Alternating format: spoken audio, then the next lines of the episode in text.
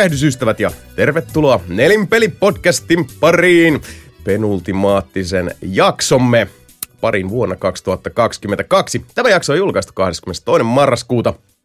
Ja vaikka me ainakin yhden todistettavasti livenä nauhoitetun jakson olemme tänä vuonna julkaisseet, niin valitettavasti tämä jakso nauhoitetaan etänä, koska vaikka Jotkut muuta väittävät, koronapandemia on kaikkea muuta kuin ohi, joten kahden viivan kurimus on jälleen meitä lähestynyt monelta kantilta. Mutta elköömme antako sen häiritä ainakaan tuhottoman paljon. Minun nimeni on Jason Bard, juontajana tuttuun tapaan studiossa, eli omissa kotiluolissaan kanssani täällä ääniaaloilla ovat Mika Niininen.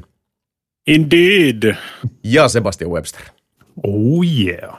Asevelimme Antero valitettavasti otti ja nappasi sen kuuluisen jackpotin siitä kahden viivon bingosta, joten kovasti voimii, chemi mm-hmm. ja äh, rakkaudellisia aatoksia sinne leposektorille koti sohvalle kautta sänkyyn kautta, missä sitä nyt podetaan. Ja äh, Sebu, sähän olit kanssa sitten äh, jonkinlaisen kahden viivan kurimuksen läheisyydessä. Läheisyydessä, joo, mutta toivottavasti ei tule itselle. Toivotaan. Taas kerran. Toivotaan parasta. Uh, mm-hmm. Tosiaan, tervetuloa kuulijoille. Valitettavasti ei tätä jaksoa nyt sitten päästy kuitenkaan livenä nauhoittamaan, koska tämä koronahomma nyt edelleen on niin sanotusti isollaan, minkä sille mahtaa. Uh, mutta kuten sattu, tämä on tämä Tokavika jakso vuonna 2022 ja viimeinen jaksohan meillä on tosiaan sitten luvassa ja näillä näkymin me teemme kaikkemme sen eteen, että se olisi nauhoitettu livenä. Ja ainakin osittain se varmasti tulee olemaan livenä, että katsotaan minkälaisia audiokikkailuja joudutaan tehdä, jos nyt vaikka korona sitten meitä kiusaa, mm-hmm. mutta mm-hmm. 13. joulukuuta on luvassa vuoden viimeinen nelinpeli-podcastin jakso, tämä ää, myyttinen, juhlallinen ja ää, kirkoissakin kuulutettu nelinpelin joulujakso. Ja sitä varten me tarvitsemme teidän apuanne, teidän näkemystänne, teidän inputtia, rakkaat kuulijat. Eli nelinpelin vuoden peliäänestys jälleen kerran on käynnissä. Äänestyksen liekit riehuvat ja roihuavat korkealla tuolla internetin ihmemaassa, joten äh, otahan siitä sinäkin, rakas kuulija, äh, tietoverkkojen surfilautasi kauniiseen käteen, sijoita se jalkojesi alle ja siirry aalloille, nimittäin äh, nelinpelin somekanavissa, Vasepookissa ja Instagramissa ja mitä näitä on sitten siinä, siinä kolmannessa, josta ei puhuta, jota mente ei ole kyllä nelinpelin puolelta päivitettykään pahemmin. ei hetken. Ei, ei toviin, mutta niistä kanavista löydät asianmukaiset linkit äh, ja ohjeistukset ja nelinpeli.comista totta kai löydät myös suorat linkit, ohjeistukset, pään taputtelut ja tietysti nelinpelin Discordista löytyy sitten pinnattuna. Ja jos ei heti löydy, niin ää, avaa suusi näppäimistön kautta, niin joku kyllä ohjastaa sinut välittömästi elämässä eteenpäin nelinpelin vuoden peliäänestyksen tykö.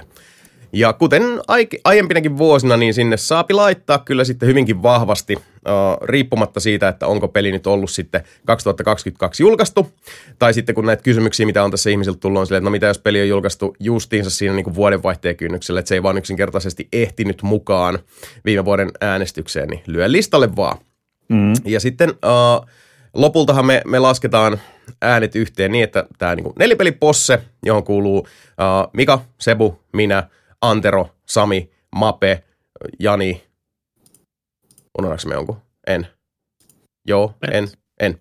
Plus meidän uh, upea, ihana ja kaikin puolin uh, salonkin kelpoinen yhteisömme, niin uh, kaikkien äänet lasketaan sitten yhteen ja niistä muodostuu lopulta nelinpelin virallinen top kybä vuodelle 2022, joka paljastetaan juhlamenojen saattelemana vuoden viimeisessä jaksossa, joka on tosiaan julki sitten 13. joulukuuta. Ja mehän tälle myös päätettiin joku takaraja, että mihin, mm. milloin se pitäisi olla valmista. Ja sitten kun mä olisin vielä kirjoittanut sen ylös johonkin. Minä, sinähän sen päätit. Minähän sen päätin ja se, sitä luulisi, että mä saattaisin jopa muistaakin sen Just asian. Think. Näin sitä vaan lähtisi kuvittelemaan, mutta luulohan ei ole tiedon se- Kyllä tuus, ollut löysin. kahdeksas. Kahdeksas tai yhdeksäs oli. Se on 9. joulukuuta, Aa. hyvät naiset ja herrat. 9. joulukuuta on viimeinen päivä, kun ennätätte osallistua nelinpelin vuoden peliäänestykseen. Eli se on perjantai 9. joulukuuta. Siihen on siis vielä noin kolmisen, no vajaat kolme viikkoa aikaa, joten tätä, nyt jos koskaan, rakkaat ystävät, on aika turauttaa ja täräyttää hommat tulille. Mutta äh, kaikki asianmukaiset linkit tosiaan löydätte meidän kanavistamme. Tulkaahan mukaan äänestelemään kanssamme vuoden 2022 parhaita belei. Että tiedätte. Ja tosiaan äh, joulujaksosta vielä sen verran, että näillä näkymin, kuten sanottu, äh, teemme parhaamme, että se nauhoitetaan livenä, koska meillä tulee olemaan äh, meidän kolmen lisäksi studiossa terveystiloista ja, ja muista tiloista, riippuen totta kai, mutta, mutta toivon mukaan sekä Antero, Saarilaisen Sami, että Poutinen keisari itse, tuo Kanadan evakko, tuo expat, tuo äh, kaikkien hallitusten äh, takaa ajama mm. Mape Ellei- Mä olin just sanomassa, että jos ei se ole vankilassa, niin se on varmaan paikalla. Ellei verohallinto ole, ole häntä nyt sitten, sitten tota, hyvin käsittämättömistä syistä, joista Mape saa sitten itse kertoa. Suoraan, suoraan Helsinki-Vantaan lentokentältä. Niin, se on jännä nähdä, miten se, miten se asian kanssa käy, mutta joka tapauksessa meillä olisi tosiaan nyt sitten luvassa tämmöinen tota, spektaakkelin omainen kuusin peli. Eli nelinpeli oma kuusi juhla luvassa sitten 13. joulukuuta. Ja siellä olisi meillä sitten koko kööri saman katon alla toivottavasti ja mikkien takana kertomassa siitä, että miltä se elämä nyt maistuu. 2022 Oikein loppusuoralla. Kyllä. No, mutta mitäs jatkat? Miten se elämä on maistunut? Mitä kuuluu? Mikä bogi? Töitä, töitä. Ihan jees. Mm. Koitan epätoivoisesti valmistautua siihen yövuoroon, ei ole alkanut Mm. vielä. No, aivan joo, sulla oli se. Mm. Milloin se, Niin se, se, eikö se aika pian? Siis tässä nauhoitellessa nyt huomenna siis maanantaina pitäisi olla ensimmäinen. Käy, käy, no niin.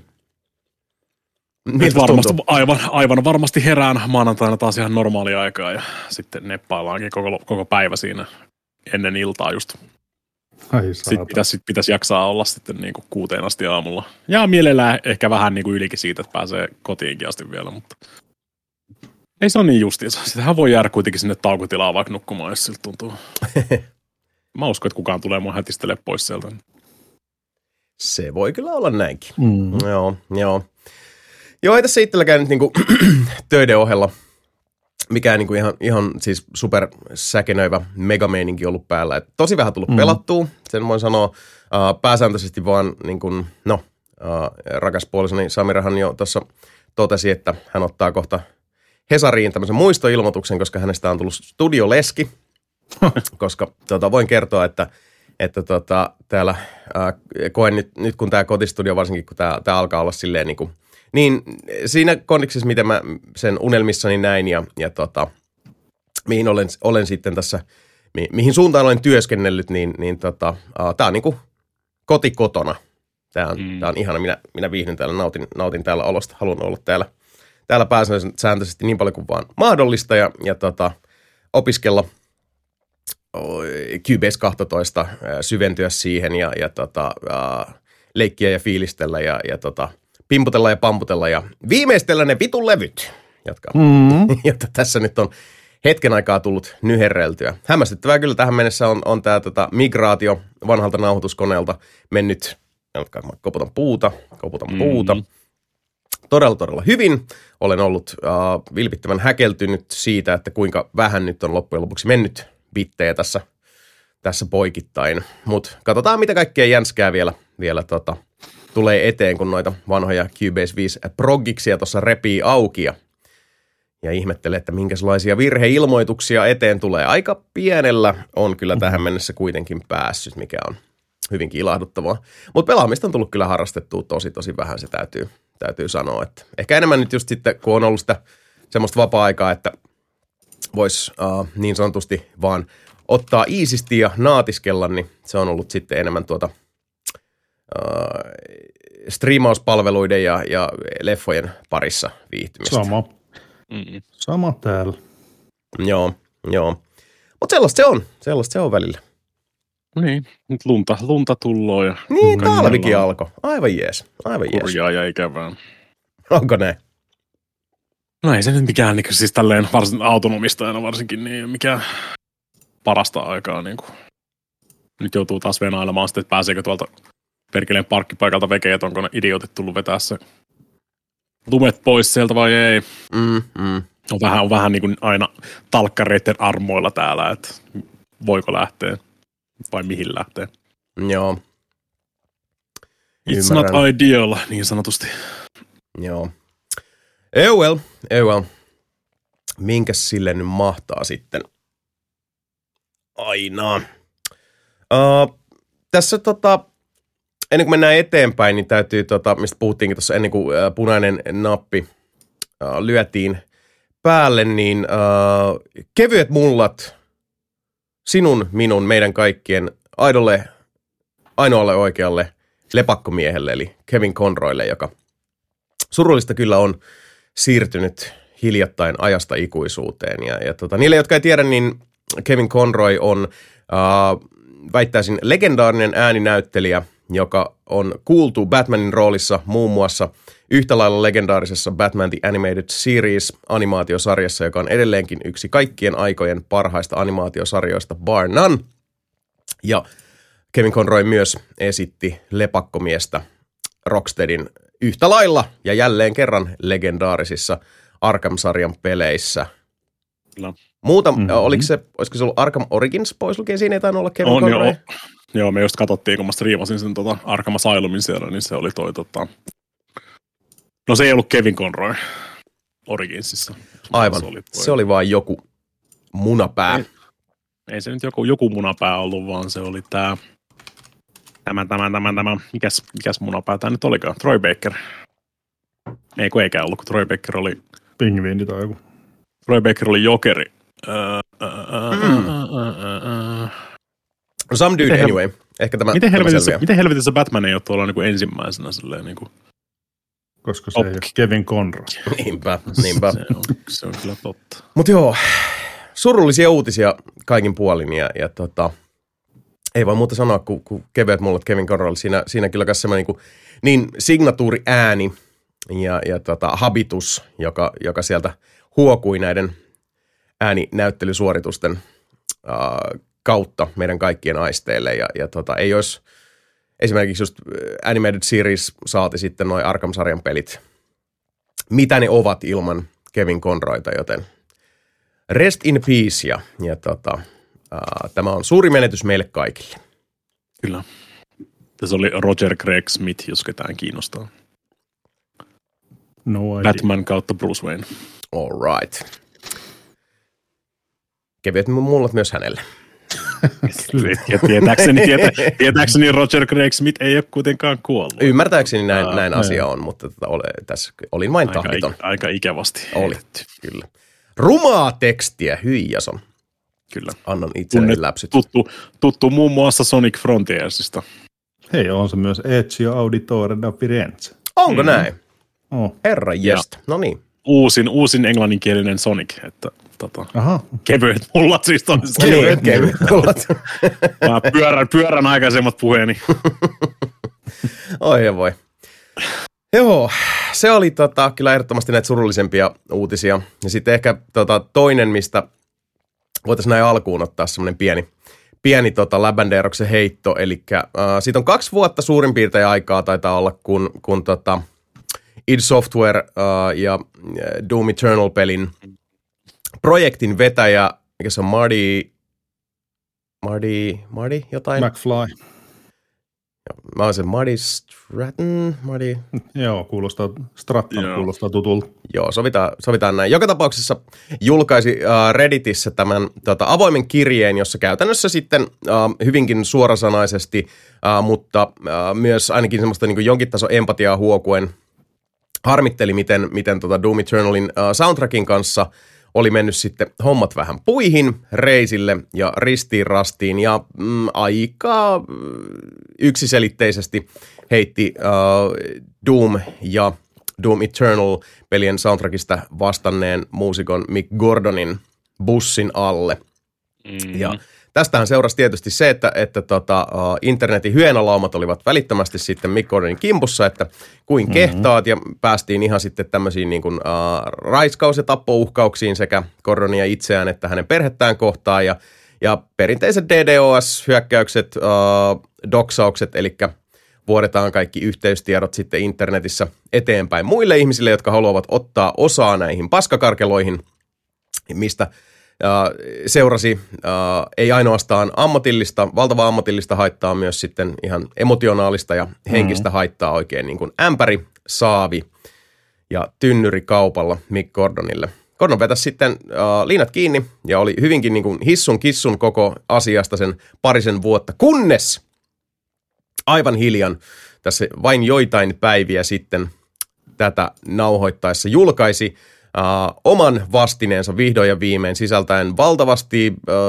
sähköpostiviestejä, dokumentteja, audiotiedostojen metatietoja, YMS, YMS. Uh, käytännössä alleviivaten hyvin vahvalla todistusaineisto-patteristolla sitä, että hei, tämä homma ei todellakaan mennyt niin, että mua ei olisi mm-hmm. kiinnostanut, vaan päinvastoin tässä tota, mm. mä crunchasin kuin eläin, uh, id Software ja, ja tämä Marty McFly siellä ensisijaisesti niin oli oikeastaan niin kuin joka tilanteessa vähän harmassa vastaan, vaikeutti asioita, tuli ihan älyttömiä aikatauluja, äh, rahoja ei maksettu ajallaan, sopimuksia piti odottaa aivan niin kuin viime metreille asti. Ja sitten vielä lopulta, mitä ilmeisimmin, äh, tämähän nyt ei ole mennyt vielä ainakaan niin julkisesti leivättävän pöydän ääreen, mutta id Software myös käytti luvatta Mick Gordonin tämmöistä niin demotettua matskua, raakileita, aihioita – riffejä. Kaikki, kaikkia käytännössä, mitä ei ollut hyvä, tai niin kuin mitä ne ei ollut hyväksynyt. Niin, niin mm. ottivat sitten kuitenkin käyttöön ja, käyttöön ja, mm. ja siitäkin sitten taisi loppujen lopuksi tulla joku suurin piirtein viisi tuntia materiaalia, joka oli nyt sitten niin kuin osin otettu, otettu omine lupineen käyttöön, vaikka sitten sopimuksessa. Kun, kun... Niin. Ei, ei maksettu kuitenkaan niin. mistään niin. niistä. Juurikin näin. Siitäkin huolimatta, että, että tota, pelin musiikkibisneksessä äh, laskutus – käytännössä tapahtuu pääsääntöisesti aina minuuttien, mm-hmm. minuuttien ja sekuntien Tuossa, tuossa, tuossa oli just, kattelen tota just tota, uh, Gordonin tota Medium-artikkelia, mikä se kirjoitti siitä, niin contract, contracted minutes on uh, 142 minuuttia, eli 2 tuntia 22 minuuttia. Ja mitä ne on käyttänyt siinä pelissä, niin on 286 minuuttia, eli 4 tuntia 46 minuuttia. Se on yli, yli tuplat kuin mistä on niin kuin maksettu. Kyllä. Ja se on jo itsessään, tota... jos, jos olisi pelkästään se, niin toi se tosi ongelmallista. Kyllä. Jos se olisi vain ja ainoastaan se, mutta uh, tämä on vain siis niin kuin tämän käsittämättömän uh, ripulista ja, ja kyynelistä ja verestä kasatun jäävuoren huippu. Ja, ja tota, uh, käytännössä kaksi vuotta paskaa niskaan tätä ottanut Mick Gordon on nyt puhunut suunsa puhtaaksi ja se, se tosiaan, mikä mainitsikin, että tuon Mediumin, eli Mediumista löytyy tämä tota, pitkä ulosanti, joka on, on tosiaan sitten, siinä riittää luettavaa, mutta se on ehdottomasti kannattavaa lukea, varsinkin niille meidän kuulijoista, joita vähänkään kiinnostaa esimerkiksi joskus breikata pelialalle tai päästä sinne operatiiviselle puolelle, oli se sitten äh, musiikin tai koodauksen tai, tai tota, visujen tai oikeastaan niin kuin minkä tahansa saralla. Mm-hmm. Niin kannattaa ehdottomasti käydä. Tähän itse asiassa ad hocina vähän tuli toi semmoinen tota, mainio tubettaja nimeltä H. Bomber Guy. Uh, julkaisi puolentoista tunnin videon, ja, jossa lähdetään sitten avaamaan Robloxissa olevan UF-ääniefektin myötä tämmöistä siis valtaisaa vyyhtiä – jossa yhtä lailla sitten tätä tämmöinen niin IP-varkaus kautta äh, krediittien omiminen vaan siis syöksyy tämmöiseksi uskomattomaksi True Hollywood storiksi eräästä hyvinkin korkean profiilin tätä pelimuusikko Jantterista ja hänen tavastaan sitten vaan niin kuin ottaa kunnia ja ilmeisesti myös, myös tätä, ää, rahulit vastaan työstä, mm. jossa hän on, hän on ollut sitten korkeintaan niin kuin välillisesti mukana. Suosittelen ehdottomasti ihan vaan niin kuin H-Bomber Guy on, on tämä H-Bomber Guy tubettaja ja, ja sieltä sitten, olisikohan se ollut joku Roblox off.mp3 sen videon nimi. Niin ei muuta kuin Äh, uh, popparit eteen ja, ja tota, semmoinen leffan mittainen rako aikatauluun, niin, niin uskokaa pois, se on se väärti. Se kannattaa katsoa, se oli aika aikamoista meininkiä se. Mutta joo, aika, siis aika järkyttävä tämä juttu, että ei, ei niinku ainoastaan se, että miten niinku Mick Gordonia tosiaan tota, tässä kohdeltiin, mutta sitten kaikki ne asiat, mitkä siinä, okei, okay, muistetaan se, että, että tämähän nyt on tota, varsinkin kun ollaan tämmöisissä sosiaalisissa tilanteissa ja, ja on niinku keskustelua käyty ja kitkaa on syntynyt ja, ja ihmissuhdekiemurat on aina sellaisia, että, että sulla on niinku se yhden ihmisen perspektiivi, toisen ihmisen perspektiivi, ne on ne, ne omat totuudet ja jossain välissä on se objektiivinen totuus, jota me ei koskaan nähdä tai kuulla, koska se on, me eletään nyt käytännössä niin kuin välillisen informaation äh, kautta nämä tilanteet.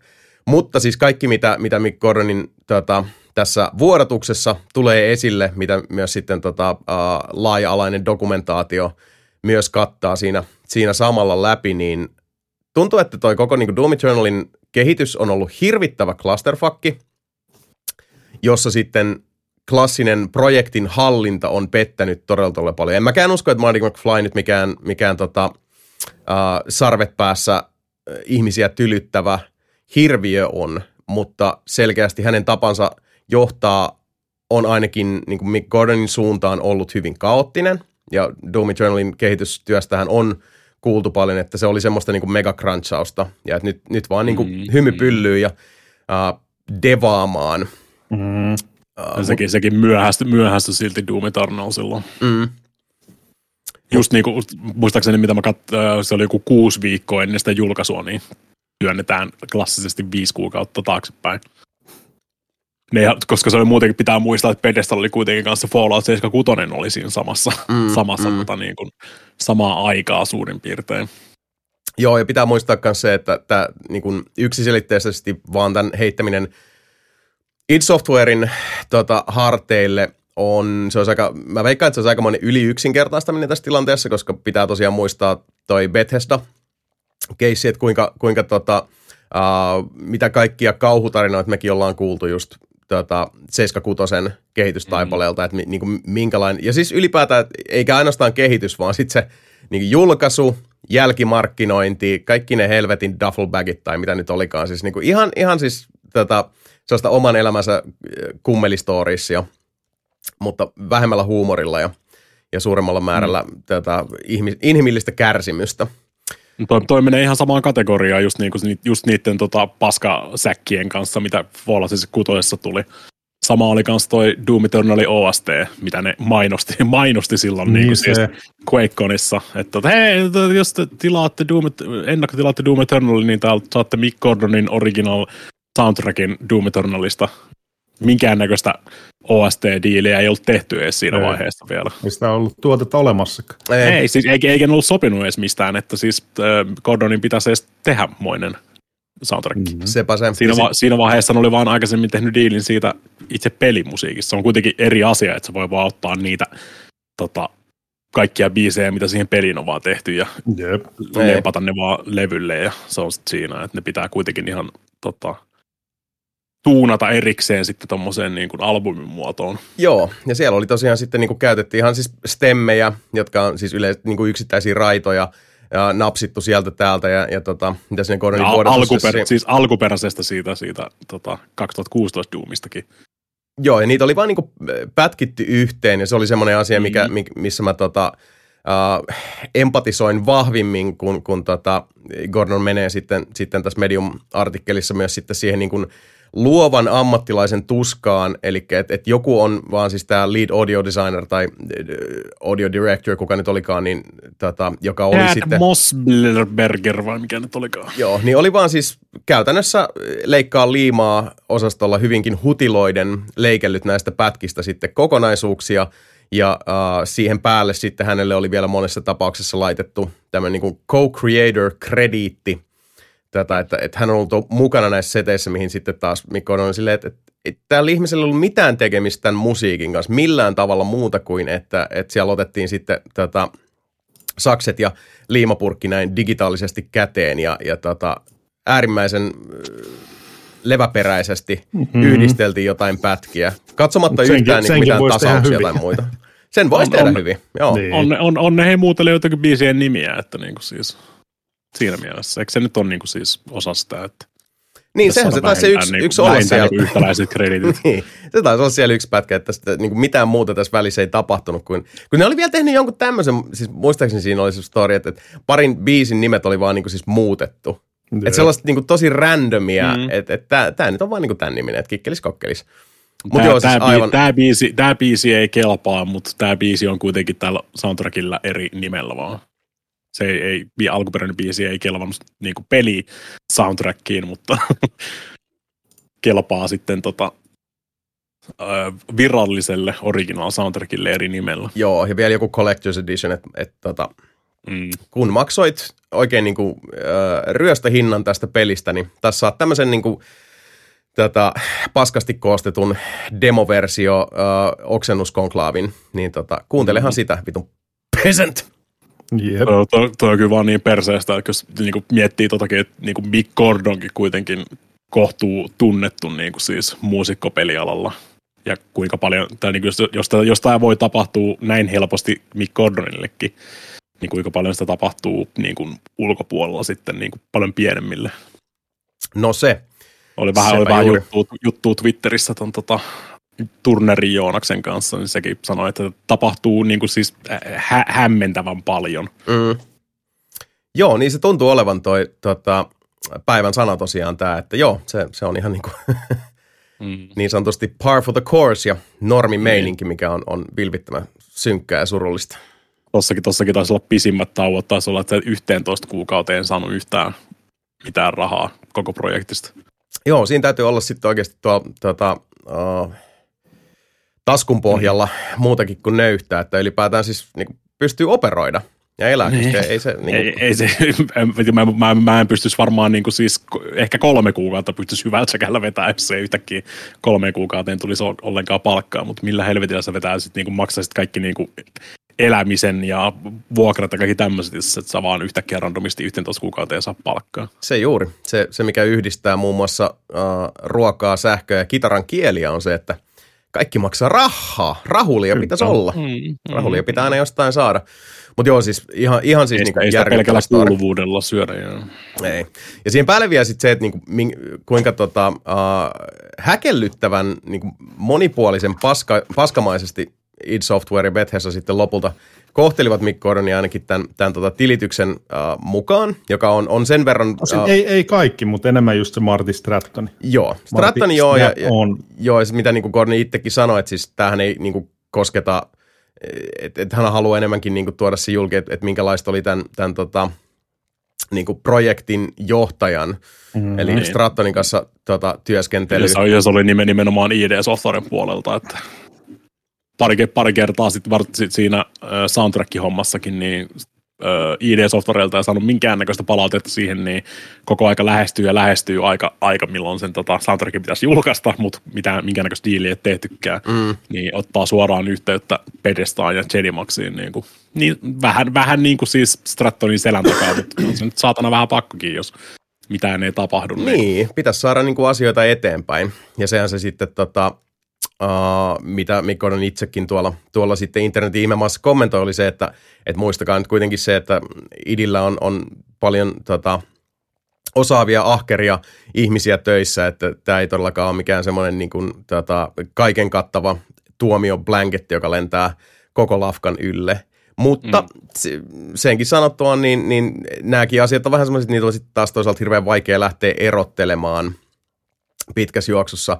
Ja valitettava tosiasiahan tässä on nyt se, että kuten sanoin tuossa aikaisemmin, ei Marty Strattonkään varmastikaan mikään, mikään tota, ää, niin kuin antikristus ole selkeästi tota, hoiti tämän tosi tosi huonosti. Aika, aika niin kuin kyseenalaista toimintaa muutenkin justiinsa, mit, nää, nää, että et, et on niin kuin puhelut Mick Gordonin kanssa siinä vaiheessa, kun paska on jo tuulettimessa, että joo, että et, et julkaistaan tämmöinen yhteinen lausunto ja, ja hoidetaan tämä homma tälleen tota, käsikädessä loppuun, niin sitten tuleekin täysin takavasemmalta puukkoa selkään tämän, tämän tota, alkuperäisen Reddit-postauksen myötä, joka oli ilmeisesti ollut sitten tämmöinen tota, täysyllätys Gordonille, että, että hänet nyt heitetäänkin bussialle, että miten tässä nyt näin kävi, mutta näin tässä nyt vaan joka tapauksessa kävi.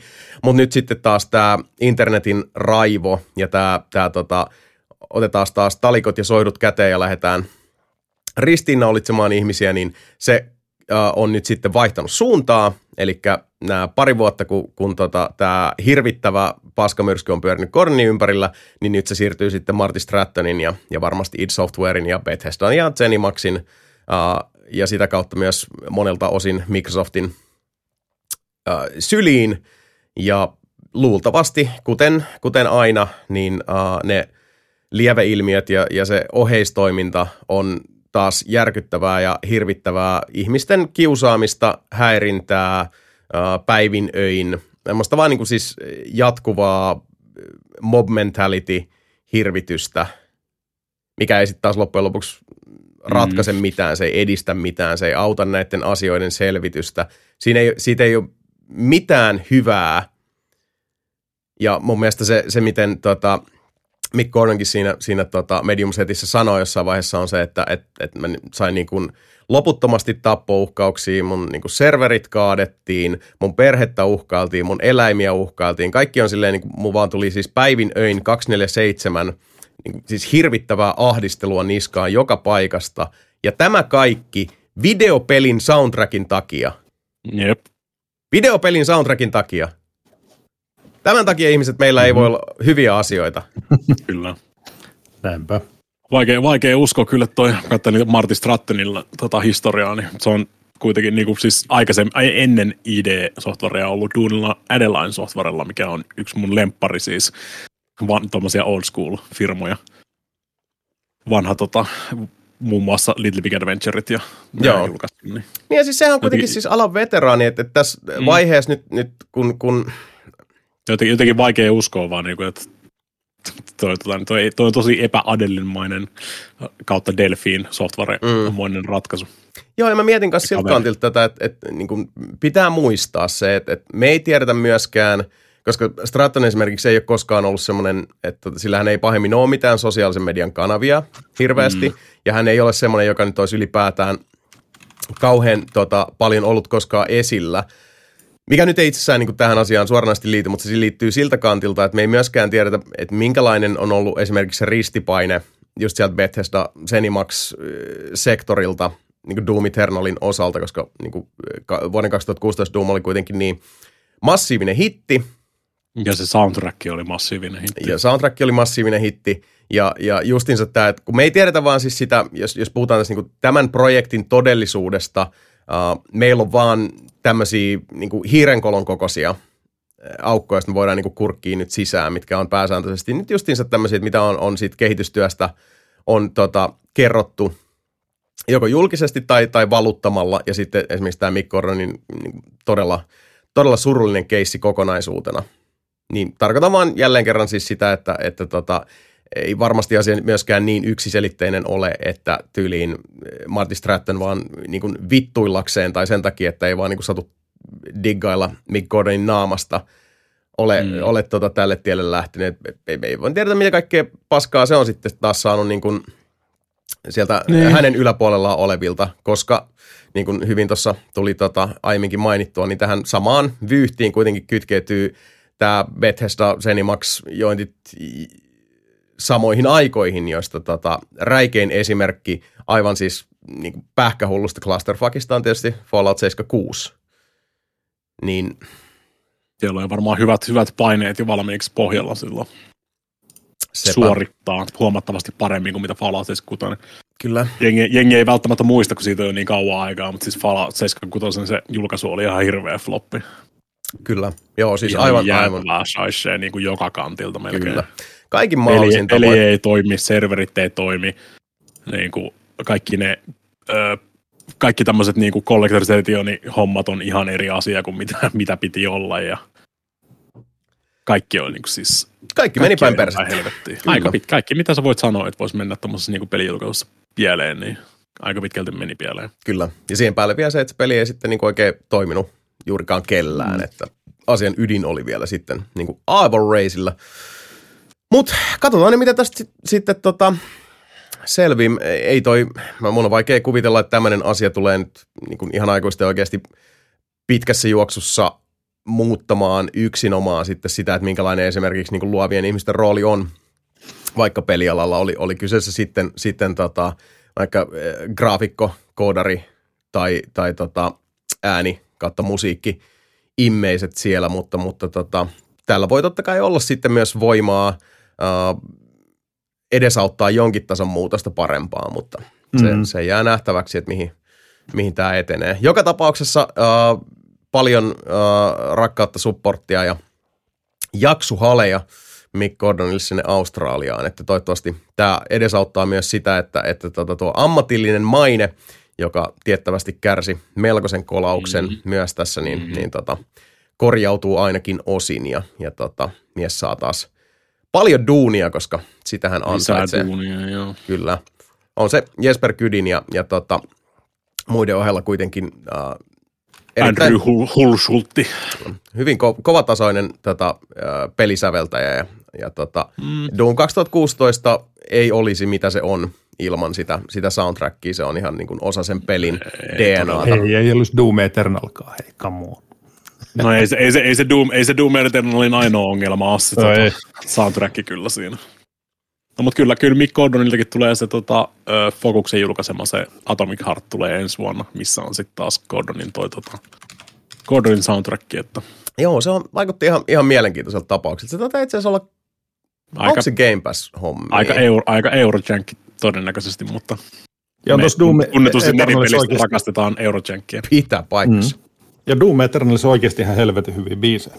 Silti. Joo, hetkittäin, mutta se, se, mm-hmm. ei ole, se ei ole semmoinen sama. Siis se oli, se oli kans yksi niistä asioista, mikä mua niinku siis häiritsi siinä Doom Eternalissa, minkä takia mä en tykännyt läheskään yhtä paljon Doom Eternalissa, vaan niinku siis se ei ole semmoista samanlaista flowta, mitä mm-hmm. 2016 oli. 2016 se on, niinku, siis se on melkein, siis se on melkein täydellinen tommonen niinku, siis action soundtrack se alkaa sul, niinku, se ihan sama, ihan sama missä, mikä, mikä leveli tai mikä tämmöinen, niin sulla on aina se yep. pieni tutkimissetti siellä, missä on vain joku semmoinen tosi ahistava bassoriffi siellä taustalla silleen, niin kuin sillä aikaa, kun sä pyörit siellä tota, etsimässä jotain bobbleheadia ja jotain muuta vastaavia, ja sitten se niin kuin menee siitä ihan silleen soljuvasti, tulee enemmän instrumentteja, kun alkaa tota, kunnon rytinää ja kaikkia se, siis, ja sitten se, niinku, sit se soundtrack vielä erikseenkin siitä. Mä oon kuunnellut sitä soundtrackiakin ihan, tai niinku yksittäisiä biisejäkin ihan erikseen sen pelin ulkopuolella. Joo, siis sama. Mä en ole mitään muuta tehnyt. niin, se, se, se, toimii, toimii, toimii niinkin ihan helvetin hyvin. Mm, ja sekin, sekin niin kuin, niin kuin siinäkin mä, me tehtiin sen mulkaisu silloin siitä Doom 2016, niin mä näytin just siinä, siinä ihan, sen ihan alun siinä, ja sitten se tota, synkronoitu haulikon lataaminen siinä. Joo, se on tota, huikea. Hissihommassa, kun se on periaatteessa, periaatteessa on se intro-homma. Mm. Mutta mut se on oikeasti niinku, siis se on sitä samaa loppuun asti. Se on vaan niinku, siis kaikki synkronoituu niin helvetin hyvin sen niiden soundtrackin ja actionin ja, ja tota, öö, ton, tota, kartan tekemisen kanssa. Ne kaikki on vaan niinku niin helvetin hyvässä balanssissa siinä 2016. Mikä taas mun mielestä sit puuttu Eternalista. It's not the worst, niin mm. sanotusti, mutta se tota, ei se kyllä läheskään päässyt niille samoille leveleille. Niin, se pieteetti hienosäätö uupuu, mutta mm, siitä, mm. siitä saatiin tosiaan äh, yksi erittäinkin tota, laaja-alainen läpileikkaus nyt, että miksi, miksi näin, ja, ja se tota, kannattaa tosiaan käydä lukaisemassa. Ihan se on, se on tota, äh, synkkää luettavaa, mutta, mutta tota, ehdottomasti lukemisen mm. arvoinen kokonaisuus. Voi, voi, voi, voi, minkäs teet? Atomic Heartia odotellessa. Kyllä, joo, se vaikuttaa ihan mielenkiintoiselta. Itse asiassa mulla nyt menee ehkä sekaisin, mä mietin, mikä se on tonne tuonne, tuonne, tuonne Game Passin tulee, se ole Atomic Heart, koska Atomic Heartissa on niitä, niitä androideja, jotka flippaa. Tässä on se joku robottijuttu. Mutta sitten on se, se, uh, onko, se, onko, se, onko se nyt jo Game Passissa vai onko se niinku tulossa Game Passiin? Eikö, mulla, mä luulen, että mulla menee sekaisin sen, että se on toisen kanssa, missä on niitä sellaisia eläviä aseita – Uh, mikä on vähän niin kuin siis samantyyppinen kind sorta. Ja mä tässä vaan siis niin kuin, uh, la, la, la, la, la, kun mä käynnistän, da, da, da, da, tuolta löytyy toi Coming Soon, High on Life. High on Life. Aa, niin, niin, niin, niin. Joo, mä en, joten, jostain syystä High on Life ja tota, Atomic Heart menee koko ajan mun päässä sekaisin. Mä en tiedä minkä takia. Mutta toi High on Life vaikuttaa myös ihan mielenkiintoisesti. Niin se tulee itse asiassa just joulujakson julkaisun kynnyksellä 12. joulukuuta. Kyllä. että sitäkin täytyy kokeilla. Ja samoin Insurgency Sandstorm tulee. Ai niin, sit, niin, tuo, niin tuo, High on Life on se tota, Rick and Morty tota, Justin Roilandin. Joo, taitaa olla. Joo, mun tulee tosta jotenkin kovasti mieleen toi Outer Worlds tiety, jollain, jollain tavalla, vaikka tämä selkeästi on hyvin action-painotteinen. Mä luulen, että se on toi värimaailma ja muu, niin, mm. Niin tulee tota... Joo, se on toi. Squanch Studios. Squanch Games. Mm, joo. Squant, Squantigimi! I'm squanching here. Kyllä.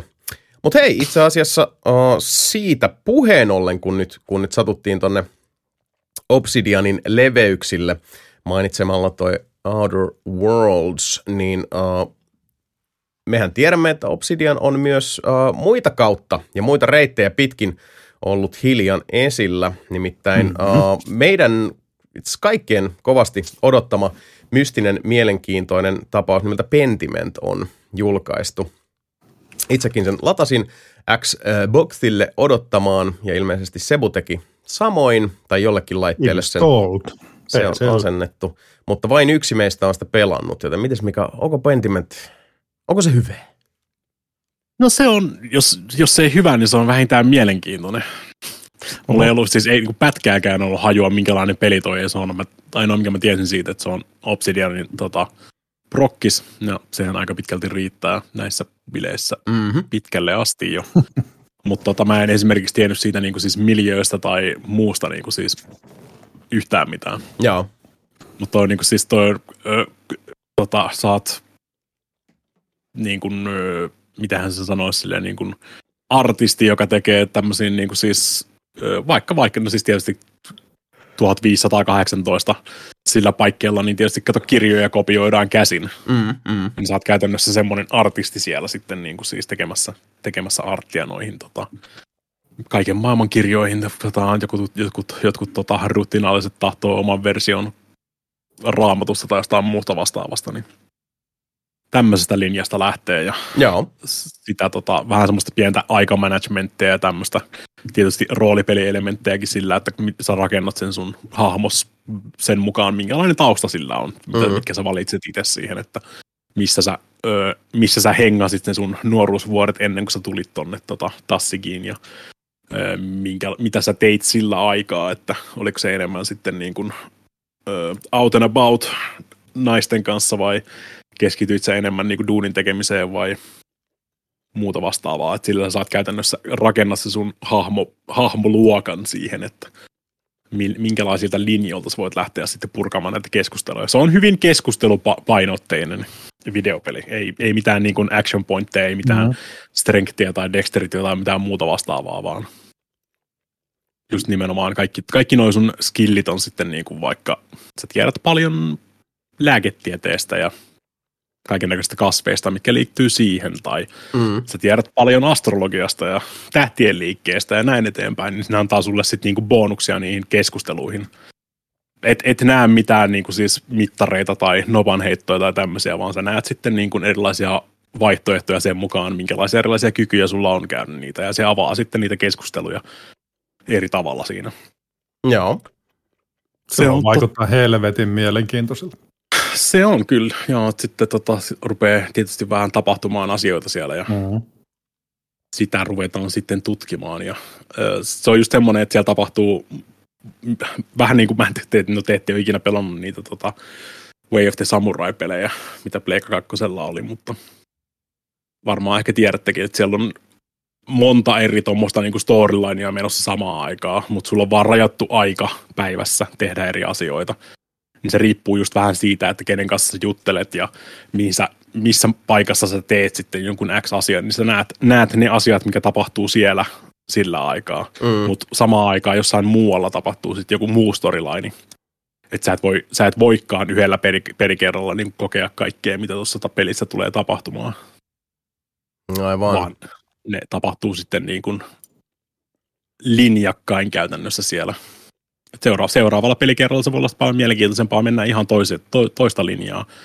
Sä tiedät kuitenkin itse omassa päässäsi, mitä siellä on tapahtunut siellä toisessa hommassa, mutta sä voit käydä katsomassa sitten, no mitäs, mitäs jos mä olisin lähtenyt seuraamaan tota yhtä kaveria tosta, enkä olisi mennyt takaisin sinne ö, kirkolle tässä vaiheessa tätä videopeliä ja katsotaan mille linjalle se lähtee sitten. Joo, joo.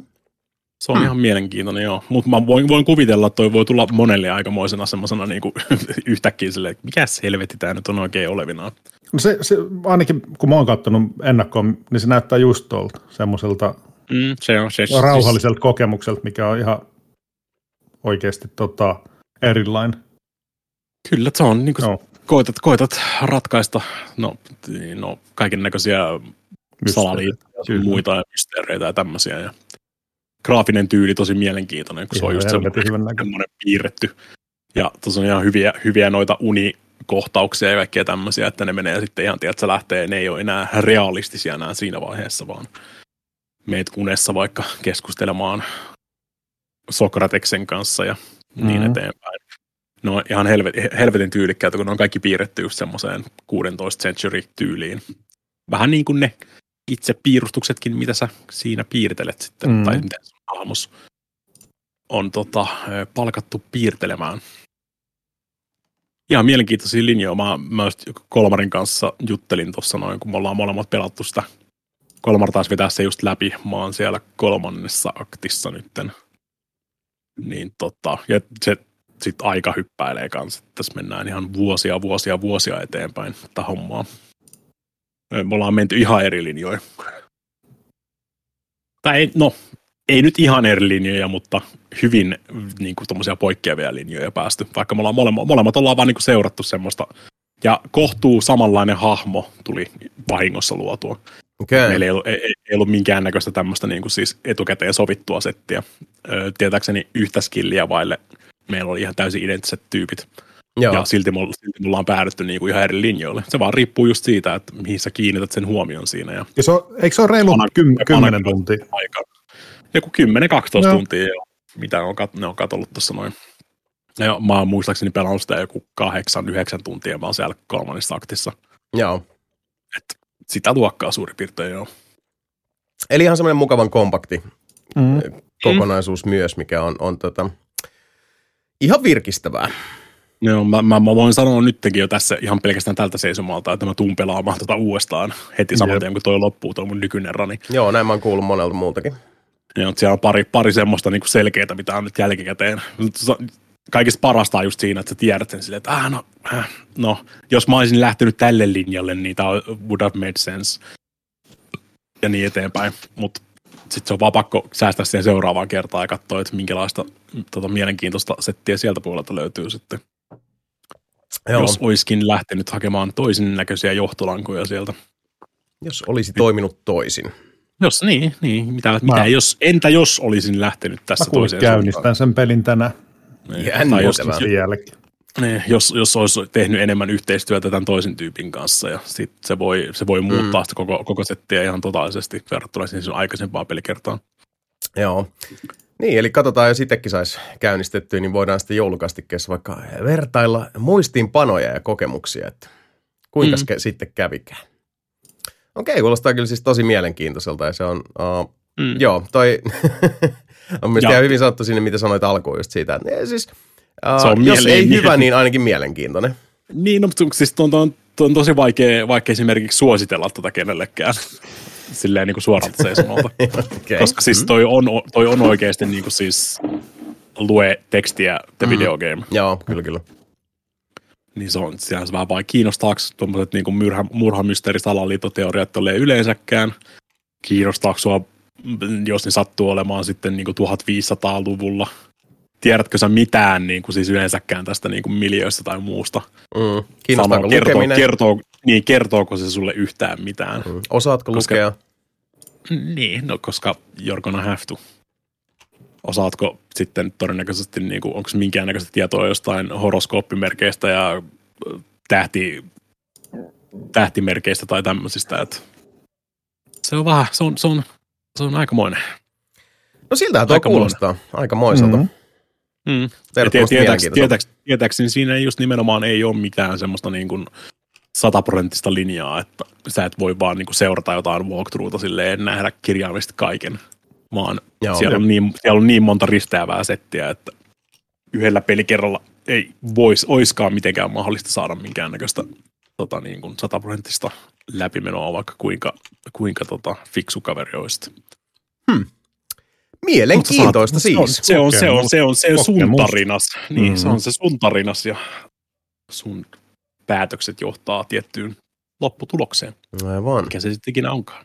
Interesting. Interesting. Keneltä vedetään, keneltä vejetään päät irti ja niin eteenpäin.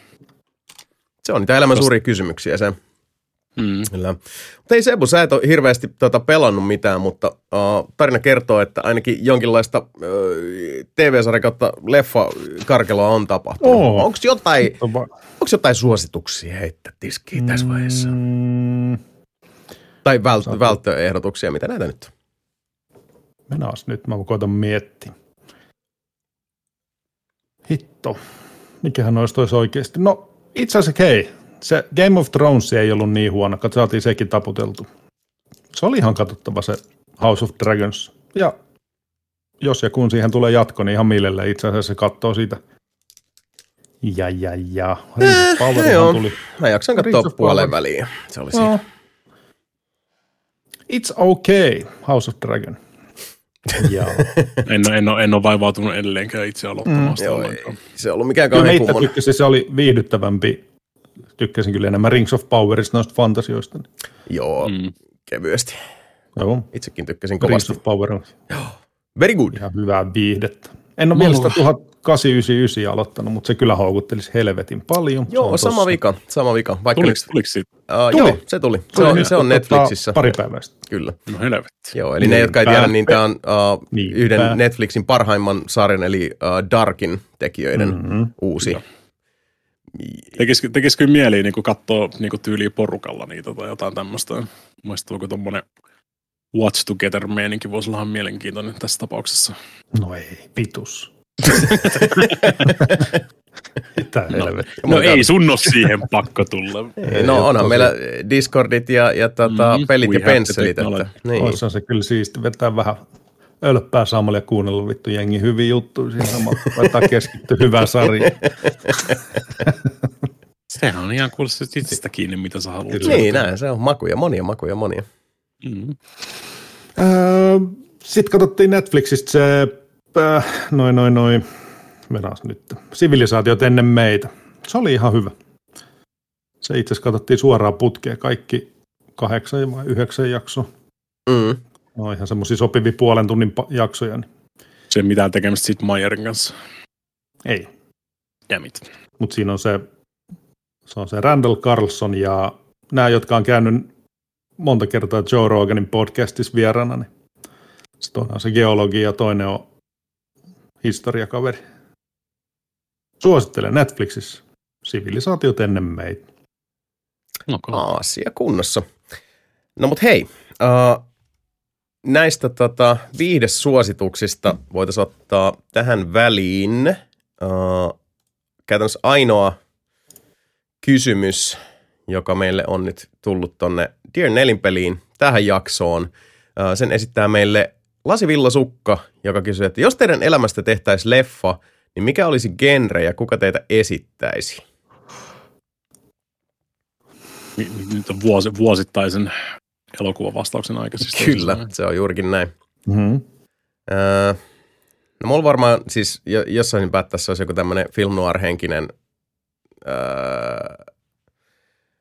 korkeiden kontrastien tätä, öö, sellainen vähän, vähän alakuloinen, melankolinen, mollivoittoinen elokuva. Ja mua Kyllä. esittäisi siinä...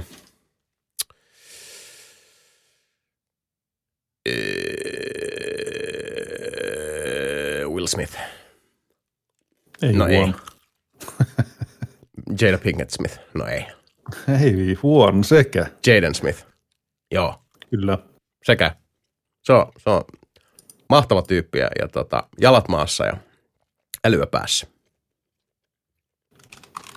Mä, just, kun mä koitin goog- googlettaa vaan silleen, niin kuin, että best actors of the 2000s silleen. Täällähän on tietysti toi Meryl Streep olisi tietysti ihan Mun piti just ehdottaa, että Mika voisi esittää Meryl Streep. Mika Ei leffa ei saisi vittu edes budjettia mistä. Se olisi niin kallis. Ei 500 tää- miljoonaa vähintään.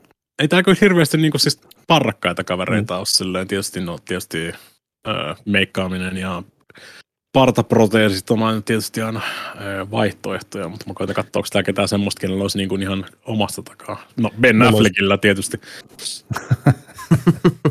ei huono. Mutta mietin vittu, Mikal siitä tuota leffassa, niin pelk- pelkästään Honda-budjetti olisi 100 miljoonaa.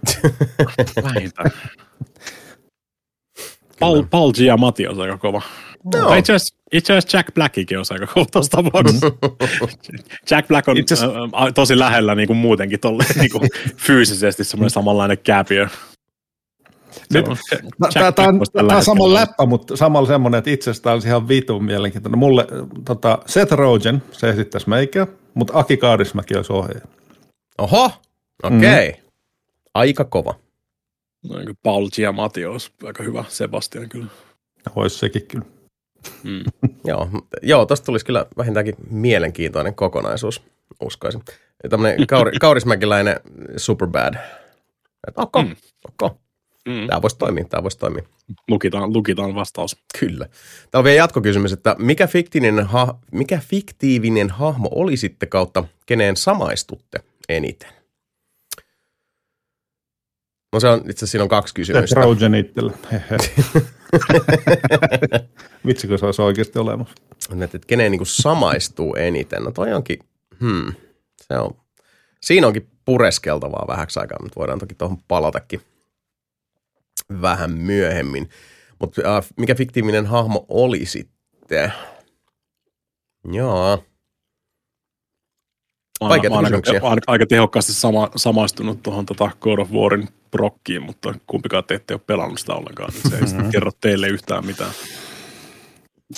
Mielenkiintoinen vastaus. Mika, mä olisin odottanut Thanosta.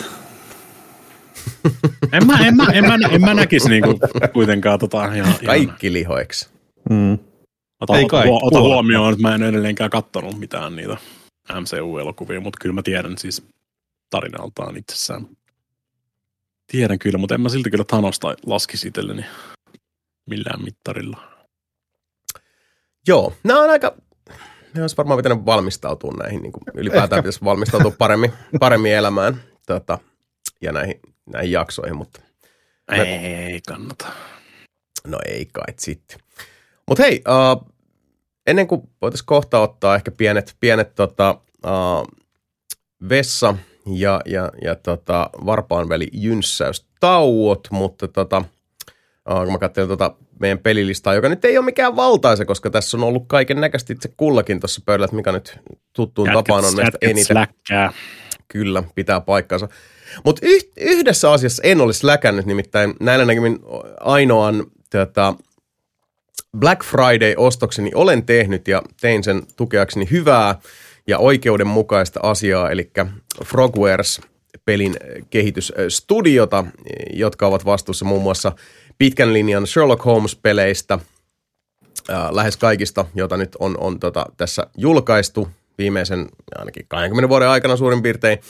Ja, ja tota, äh, olivat sitten myös äh, kehittelemässä sellaista peliä, joka – oli kovasti ihmisten huulilla ja äh, eurojänkistä huolimatta ja osin myös sen ansiosta on edelleen ehdottomasti pelaamisen arvoinen, hyvinkin tunnelmallinen ja erinomaisesti kirjoitettu Lovecraft-pläjäys nimeltä The Sinking City. Uh, Frogwaresilla meni uh, hyvinkin yllättävällä ja, ja mutkikkaalla tavalla sukset ristiin edellisen julkaisijansa kanssa – Tähän liittyy jotenkin sekä Nacon että Big Ben Interactive. Mä en itse asiassa suoraan sanoen tiedä, onko ne jollain tavalla niin kuin samaa lafkaa tai y- yksi toisen tytäryhtiö. Joka tapauksessa uh, The Sinking Cityn ja muiden aiempien Frogwaresin pelien kanssa kävi siis jokunen vuosi sellainen kikka 16, että kun sukset olivat menneet ristiin, niin julkaisija ikään kuin kaappasi Frogwaresin pelit, veti ne myynnistä digialustoilta ja siitä seurasi hyvinkin sekava, vaikea, harmillinen ja ongelmallinen vyyhti, jossa sitten primäärikärsijänä toimivat sekä Frogwares pelistudio, joka ei yhtäkkiä voinut myydä omia pelejään, sekä pelaava kansa, joka ei voinut niitä sitten ostaa. Kyllä. Ja me ollaan muistaakseni aikaisemminkin puhuttu tästä vyyhdistä Olla jo, olla jo. Uh, mutta lyhyestä virsi kaunis. uh, Frogwares sai jollain tavalla sitten kammettua itselleen julkaisuoikeuden uusiin versioihin peleistään, jos on tain aivan oikein ymmärtänyt, mistä johtuen The Sinking Citystä julkaistiin tuossa, olisiko se ollut 2021, sitten tämmöinen niin Deluxe Edition, muun muassa Xbox Series Xlle – tai siis current gen kautta last gen konsoleille sekä sitten pleikkarille. Olisikohan sitten PClle tullut, siitä mä en ole ihan varma. Mutta joka tapauksessa tämmöinen Deluxe Editio, jossa on sitten uh, pehmeämpi 60 ruudu päivitys, 60 ruutua sekunnissa päivitystahtia, on kuulkaas 4K HD-rafiikkaa ja muuta, ja vaikka se peli nyt ei itsessään siitä, siitä tota, äh, miksikään äh, supernätiksi megapläjäykseksi visuaalisuuden saralla muutu, niin tää, kyseessä on kuitenkin Frogwaresin itse julkaisema peli, joka on se definitiivinen versio myös Sinking Citystä, joka oli myös sitten tuolla äh, Microsoftin Storessa Xboxin ilahduttavassa maailmassa huokeaan hintaan, ja vaikka mä sen alkuperäisen Sinking Cityn omistan, niin olin sitä mieltä, että nyt support-mielessä on erittäinkin Äh, kannattava ajatus tuhlata 19 euroa ja 49 senttiä ja ostaa Sinking City uudestaan ja pelata sitä sitten tällä uh, nätimmällä resoluutiolla ja nopeammalla no, ruudun päivityksellä. Ja sitähän mä tuossa sitten aloittelin, vaikka mä oon sitä hyvin pitkälle pelannut silloin aikana, niin jossain vaiheessa vaan jäi kesken, koska ties mitä, kuin monta peliä oli siinä samaan aikaan kesken ja, ja koska hyvin tiedämme, niin life happens ja noin poispäin, mutta, mutta tota, uh, Sinking City on Sinking City – vaikka voisi se paistaa se sitten maistas. Eli edelleenkin erinomaisesti kirjoitettu, äärimmäisen tunnelmallinen, äh, avoimessa maailmassa tapahtuva, Lovecraftin loressa äh, joka soluaan myöten upotettu äh, seikkailupeli toimintamaustein, joilla ei ole sinänsä kauheasti virkaa olla siinä pelissä mukana. Se toiminta on, mitä siinä sitten, tota, kun monsteri kaiffareita tulee aina silloin tällä niskaan, niin se on ihan ok, sen kanssa voi elää. mä hyväksyn sen olemassaolon ja läsnäolon, vaikka kuten sitten myöhemmistäkin Frogwaresin peleistä, joista nyt ehkä tätä keskeisimpänä mainittakoon tuo Sherlock Holmes Chapter 1, jossa myös, myös sitten tämmöistä täysin turhanpäiväistä toimintaa on mukana, niin uh, myös tämä uusi Sherlock Holmes on meille osoittanut, että Frogwares ei ole kauhean hyvä tekemään tämän tyyppistä toimintaa. Se on mm. seikkailupeli Lafka, jotka eh, tekee erinomaista tunnelmallista jälkeä esimerkiksi sitten niin kuin visuaalisen suunnittelun ja käsikirjoituksen, dialogin, hahmojen luonnin saralla, mutta toiminta ei ole heidän pedigreensä kirkkaita kärkeä. Ja tota, siinä missä Sherlock Holmes Chapter 1 nämä taistelut voi käytännössä kaikki siis sivuuttaa. Sä voit lyödä sieltä optiot päälle, että, että tota Action Jacksonit käytännössä niin kuin ne, ne tarpeelliset, mitkä siihen on, on käsikirjoitettu mukaan, niin menevät napin painalluksella ohi näin halutessa ja siinä on vähän enemmän sitä säätöä, mutta Sinking Cityssä ei valitettavasti näitä, näitä tota, toimintaosioita voi, voi tota, kiertää ja siellä on myös sitten tässä avoimessa maailmassa tässä, tässä tota, tulvan alle jääneessä kaupungissa, jossa tota, hyöritään ja pyöritään, niin, niin on myös sitten niitä monsterikohtaamisia – eri puolellista kaupunkia ja niitä voi sitten halutessaan välttää, mutta, mutta noin niin juonen edistämisen kannalta tai sivutehtävien uh, suorittamisen kannalta niin taistelua ei voi välttää ja se on aika pylleröstä, mutta tota, uh, siedettävää. Se on se sana, jota mä käyttäisin siinä. Mutta sitten taas sen sijaan, kun me tota, sivutetaan se, se taisteluosuus siinä, niin jäljelle jää erinomaisen uh, loistelias, uh, paikoin hyvinkin tota, äh, hämmentävä, synkkä, omaleimainen, pelottava, hienosti kirjoitettu seikkailupeli, joka ehdottomasti kaikkien kannattaa ostaa. Vaikka ei edes pelaisi sitä, ostakaa se, koska Frogware saa sitä massia. Mm. Ja Frogware on hieno indie-pelistudio. Ja kun puhutaan Eurojänkistä, niin tässä, tässä pelissä sitä myös piisaa, mutta, mutta tota, mä sanoisin, että, että kyllä noissa Frogwaresin pelien tapauksessa, niin se Eurojänkki on myös äh, sitä osastoa, että se luo sitä persoonallisuutta. Se, ne on niitä ryppyjä ja uurteita, jotka, jotka luovat sitten persoonallisemman pelikokemuksen. Sure, cope. Mm. se on hyvä peli. Se on hyvä peli. Mm, en, en, en, ole kerennyt pelata vielä kertaakaan, mutta... Joo, mutta kannattaa No, mm. mä, siis mä, mä, luulen kyllä, Mika, että sä diggaisit siitä. Mä luulen, että, että, että mm. sulla on kanssa sellainen tatsi tuohon niin toimintaan, niin säkin oot pelannut niin paljon niin kuin, siis tämmöistä niin kuin paskaa. semmosia, ja, ja semmosia, niin kuin, Excuse me? mm. siis sellaisia pelejä, jotka niin kuin mulkuttaa sillä toimintaosuudella, niin kuin toimintaosioillaan. Että et se on eh, okei, okay, no joo, tämä on tämmöistä. Nämä on nämä lainalaisuudet, joiden puitteissa täytyy edetä tässä. Ok, kiitos kulmiin. Kyllä. Ja se, kyllä, se... Mä kyllä mä jos, jossain vaiheessa mietitty, mietitty kanssa, että jos pelaisi enemmän vähän tämmöisiä niin kuin, tota, tulhupelejä ja sun muita, muita striimissä, niin tota, voisi olla ihan mielenkiintoinen kyllä. Kyllä, ja siis... Uh... mikä selvitys oli se ihan, ihan tota niitä ihan ekoja, ei, siis ei Alone Darkit, tietysti Alone Darkitkin teoriassa laskettaisiin tuohon noin, mutta se tota point and click, tää toi. Aa, siis Prisoner of Ice vai? Ei, vaan se joku, joku Comet. Ah, Shadow of the Comet. Joo. Niin, Shadow of the Comet, joo. Sitä, sitä mä oon kelannut aika monta kertaa tuossa noin, että jossain vaiheessa voisi sen tota Shadow of the Cometin pelata. Ja sitten oli myös se, että tota, puhuttiin viime podcastissakin siitä Skornista, mm, mikä joo. on se tota, tosi kiikermainen tota, äh, äh, siitäkin on se yksi point and click, minkä nimenomaan unohdin just ihan totaalisesti. Meinaat sen siis niin kuin Darkseedia? Joo. Joo, joo, joo. Niin, niin, siis Gigerin, joo. No, siis se on, se on, se on kans hyvin Gigerish. Joo, siinähän on ihan Gigerin taidetta, että se on, Giger oli siinä, siinä, mukana, toisin kuin Skornissa ymmärtääkseni, joka on, on sitten henkisesti. Skorni, Skorn on enemmän sitten niin kuin vaan uh, inspired. Heavily inspired, se on kyllä niin Very, very, very heavily inspired. Kyllä, super duper inspired.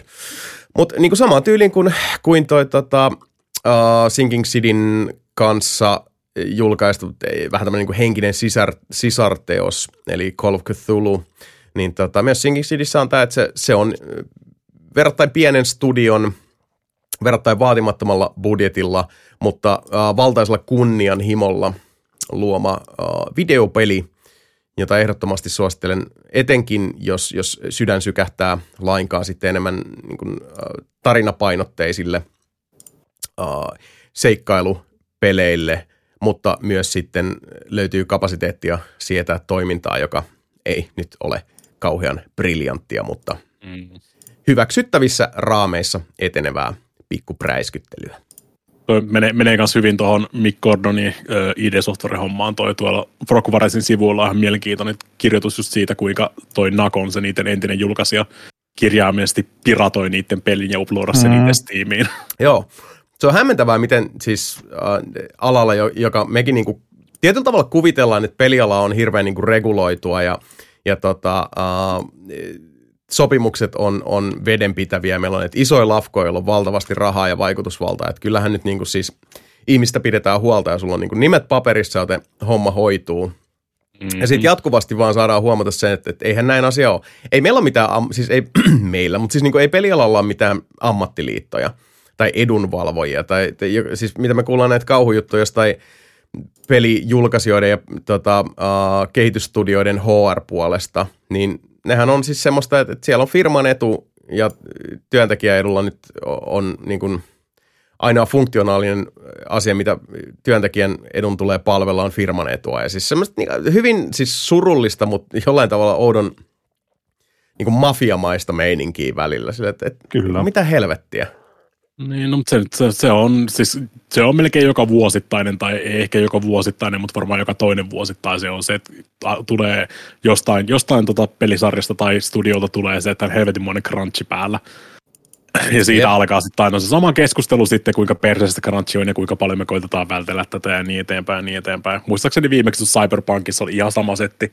Jengi vetää se jotain 20 tunnin päiviä ja nukkuu jossain pöydä, pöytänsä alla, että kerkee tehdä taas enemmän duunia sen jälkeen ja sen jälkeen. Mm. Ja sitä varmaan kovasti sitten taas CD-projektilla käydään läpi nyt sitten, kun rupeaa tekemään seuraavaa Witcheria ja sun muita siellä, niin Joo, että ei me, ei me, tota, ei me, me, meidän, ei kuulu meidän tämmöisen siis niin kuin pelikulttuuriin tai niin kuin työkulttuuriin ei kuulu crunchaaminen ja tämmöinen. Ja mm. Sitten taas, katsotaan, katsotaan sitten taas about vuoden, puolen vuoden päästä, kun sen pelin pitäisi tulla ulos, niin Juurikin näin. taas siinä samassa tilanteessa. Että se on tämmöistä sa- samaa, samaa niin kuin edestakas vaapumista. Mm. Mutta nythän tuli itse asiassa, Valitettavasti. nythän tuli myös se, se tämmöinen niin kuin, pieni asiaan Huteralla Aasinsillalla liittyvä ilouutinen, että vihdoin ja viimein saadaan se, se tota Next Gen-päivitys Witcher 3, mm. joka, joka tulee sitten pelin jo omistaville. Se on aika pian tässä. Mä en muista, oliko se niin marraskuuta vai joulukuuta, mutta... mutta tota, Vissiin, vissiin joulukuun, joo, this December. Mä en tiedä, onko se mitään tarkempaa. December 14th. Kyllä. Se olisi niin kuin podcastin jälkeen. Ai ai, aatelkaapas rakkaat kuulijat, että saatte niinku podcastin, joulupodcastin 13. päivä ja Witcher 3 Next Gen päivityksen heti hinauksessa 14. päivä. Ai ai ai ai. Mielen, mielenkiintoista nähdä kyllä, miten se niinku, toi, toi PCllekin on toi Next Gen update, niin mitenhän se sit niinku vai, mitä, mitä se tuo PClle varsinaisesti lisää. Se on ollut aika pitkälti se Ei creme de la varmaan creme mitään. versio. Niin. niin. Hmm, en, mielenkiintoista. mä, en, mä, en mä usko, että ne on kuitenkaan mitään RTX-tukea siihen laittanut, että sehän vaatisi huomattavasti enemmän sitä ö, koodipuolen runkkaamista ja Niin. henkinen päivitys sun muuta. Että Toi vähän nyt enteilisi siitä, että siellä olisi potentiaalisesti jotain sisältöpäivitystä tulossa. Onko ne... Siis kun, jos tulee PCllekin, koska PC nyt ei varsinaisesti tarvitse mitään Next Gen päivitystä, että se ei, mä niinku, PC ei toimi niin. Mutta tota, en Joo. osaa mennä sanoa. Tämä on vaan niin kuin Next Gen, Next Gen update ja siinä se aika pitkälti. Sisäl, se sisältää tietysti tuon Hearts of Stone ja Blood and Winein, että kyllä, että Niin, molemmat aivan. lisäritkin kuuluu siihen samaan pakettiin, mutta Next Gen update, who knows, sitä odotellessa. mitä se sitten sisältää. No, täytyypä Niin, se, asiassa- Pleikka 4, Xbox One ja Nintendo Switch-versiotkin tulee tota, kaiken näköisiä parannuksia sun muita ja jotain ilmeisesti Netflix, Netflix Witcher Themed Additional Content. niin onkohan se sitten se, mikä tulee PCllekin? Todennäköisesti voi olla. Niin, jotain, jotain uusia, uutta fashionia, uutta fashionia. Mut joo. Mä olisin muista, muista, muistanut, puhuttiinko me, puhuttiinko me siitä Witcher-uutisista viime kerralla. Niin, Oliko se vähän- puhuttiinko me? Mm, No siis, mutta Henry Cavill siirtyy kolmoskauden jälkeen uh, Geraltin saappaista pois ja sitten tulee se uh, Diet Chris Hemsworth, mikä se Brodin, Liam Hemsworth. Liam Liam. Hemsworth. Joo. Ja tota, tästähän yllättäen sitten, uh, eli ei lainkaan yllättäen, internet on, on takajaloillaan ja, ja tota, talikot kalistelle ja soihdut uh, ilmiliekeissä suorastaan raivoissaan siitä, että kuinka näin on päässyt käymään ja tietysti armoton spekulaatio päällä, että Mm. miksi näin. Tosi, paljon, tosi paljon juttua siitä on just ollut, että Cavill ei tykkää siitä, mihin, mihin suuntaan ne on viemässä sitä Witcheria. No en sinänsä ihmettele ottaa huomioon, että se tota, hyvin, hyvin tota, rankkoja käännöksiä lähdemateriaalista tehtiin kyllä jo kakkoskaudella. Että eka kausi oli hyvinkin uskollista, hyvin suurelta osin, mutta kakkoskausi, vaikka mä pidin kakkoskaudesta, mun mielestä se oli hyvä ja, ja Samoin. Kävil pääsi siinä oikeuksiinsa, niin siis onhan se sisällöllisesti ihan muuta kuin kirjat. Toisaalta jälleen kerran siihenkin voi sanoa sen, että vähän niin kuin mm.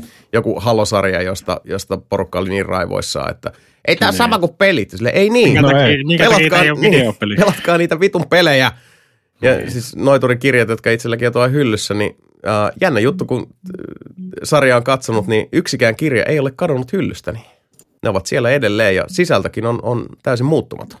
Niin, kyllä, kyllä sä tiedät, että ihan sama homma tossakin olisi, jos- jos Metal Gearista tulisi jossain vaiheessa joku tota, sarja tai elokuva tai joku muu tämmöinen vastaava, niin se menisi ihan samalle linjalle, jos jengi olisi se, minkä takia tämä ei ole kirjaimellisesti Metal Gear 1, 2, 3, 4 tai Mm. mitä ikinä nyt onkaan. Kyllä se näin vähän taitaa olla valjitettavasti. Mutta joo, en tiedä, siis ei, ei siitäkään mitään definitiivistä ole tainnut tulla, että, että tota, mikä bogia.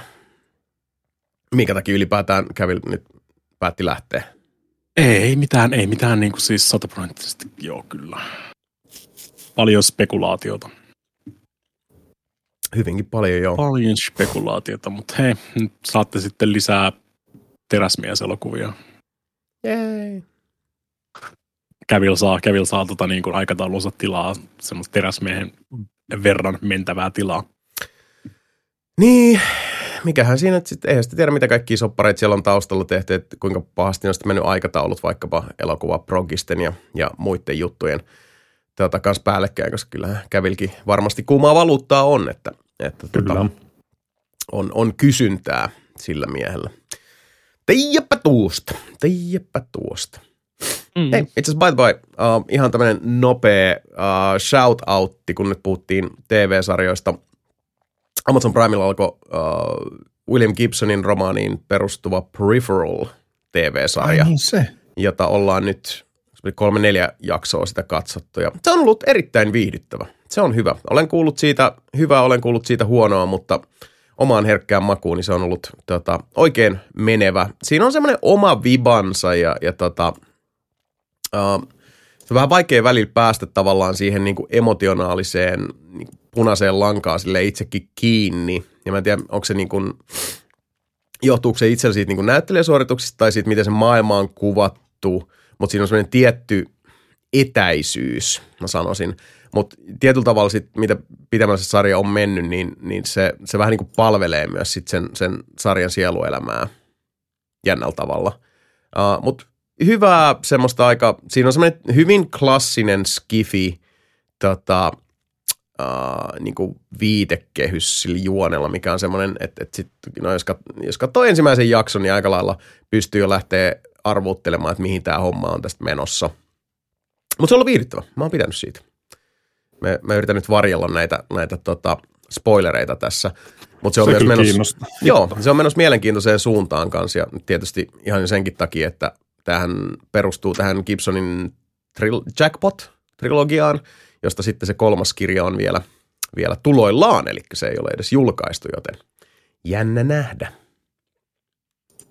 Mm-hmm. Kyllä niin. Mutta hei, näihin Asia kuviin, selvä. näihin tunnelmiin. Tota, uh, meillähän on tuolla vielä pelilistaa jonninmoisesti ja ehkä me keksitään jostain muustakin vielä jutustaa, mutta voitaisiin ottaa tähän väliin pieni break sun tynkä ja jatketaan sitten hölötystä. Eikö se? Sounds like a plan. Joo. Näin tehdään, veljet hyvät. Eli hei, rakkaat kuulijat, tässä pikku siivu musiikkia teille ja palaamme pian.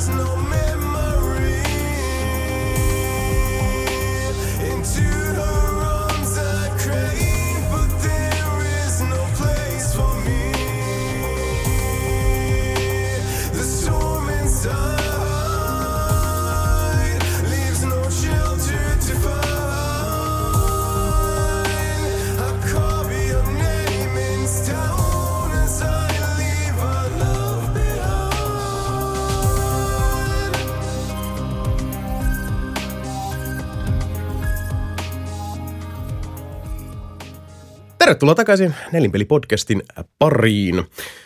Nyt on tauot tauotettu ja ei muuta kuin loppusuora tästä penultimaattisesta jaksosta sitten Nartsalationille. Hei, mä unohdin sanoa, mun piti sanoa. Hei.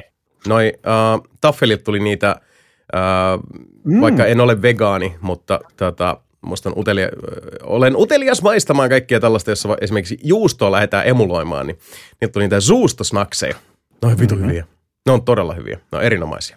Nice. Meidän makuraatimme ei osannut erottaa niitä aidosta asiasta, koska no, voidaan taas kysyä, että kuinka, kuinka paljon aitoa asiaa jossain taffelin perusjuusto No, naksuissa on, mutta, mutta tota, nämä juustonaksut voin suositella henkilökohtaisesti täältä Jasonin kokeilevasta keittiöstä. Ne on maguusia, ne on hyviä. Mm-hmm. Kannattaa Mäkin voin muuten suositella Taffelin kruntsit. Ne on oikeasti aika hyviä. Se on semmoinen joku uutuus. Taffelin crunch. Ei. Kool. ole- Crunch. Krunts. Se Okay. on joku ju- tubettajien yhteistyöllä tekemä. Onko se tubettajat no, niin valmistanut se ne? on, se, no, ne on oikeasti hyviä. Ok, Mm. Ne vaan hör. uskotaan. Krunts on se ääni, joka kuuluu aina, kun ne tubettajat nousee siitä työtuolista ylös. Mutta hei, hyvistä asioista puheen ollen. Ehkä. En tiedä. Mutta mulla on sellainen fiilis, että se on varmaan aika hyvä. Mutta onko Mika God of War Ragnarok, onko se hyvä? Onko se hyvä videopeli? Joo, joo. On se hyvä videopeli. Ok. Ja seuraava. No niin, ei kai siitä sitten muuta. Se on vähän vaikea mennä, te ette ole kumpikaan, kumpikaan pelannut sitä alkuperäistäkään vielä läpi. Niin. Mm, no. Pitää paikkansa. Se on kato työn alla. Se on Työn siellä alla kyllä. Backlogi, backlogi. Juu. Ihan, ihan just niin kuin siis milliä vaille, milliä vaille aloitettu koko setti. No on se mulla pleikkarille asennettuna, että kyllä se niin kuin tota, Sama. Mm, Siis puoliksi pelattu jo siinä vaiheessa. suorastaan, suorastaan. Mm.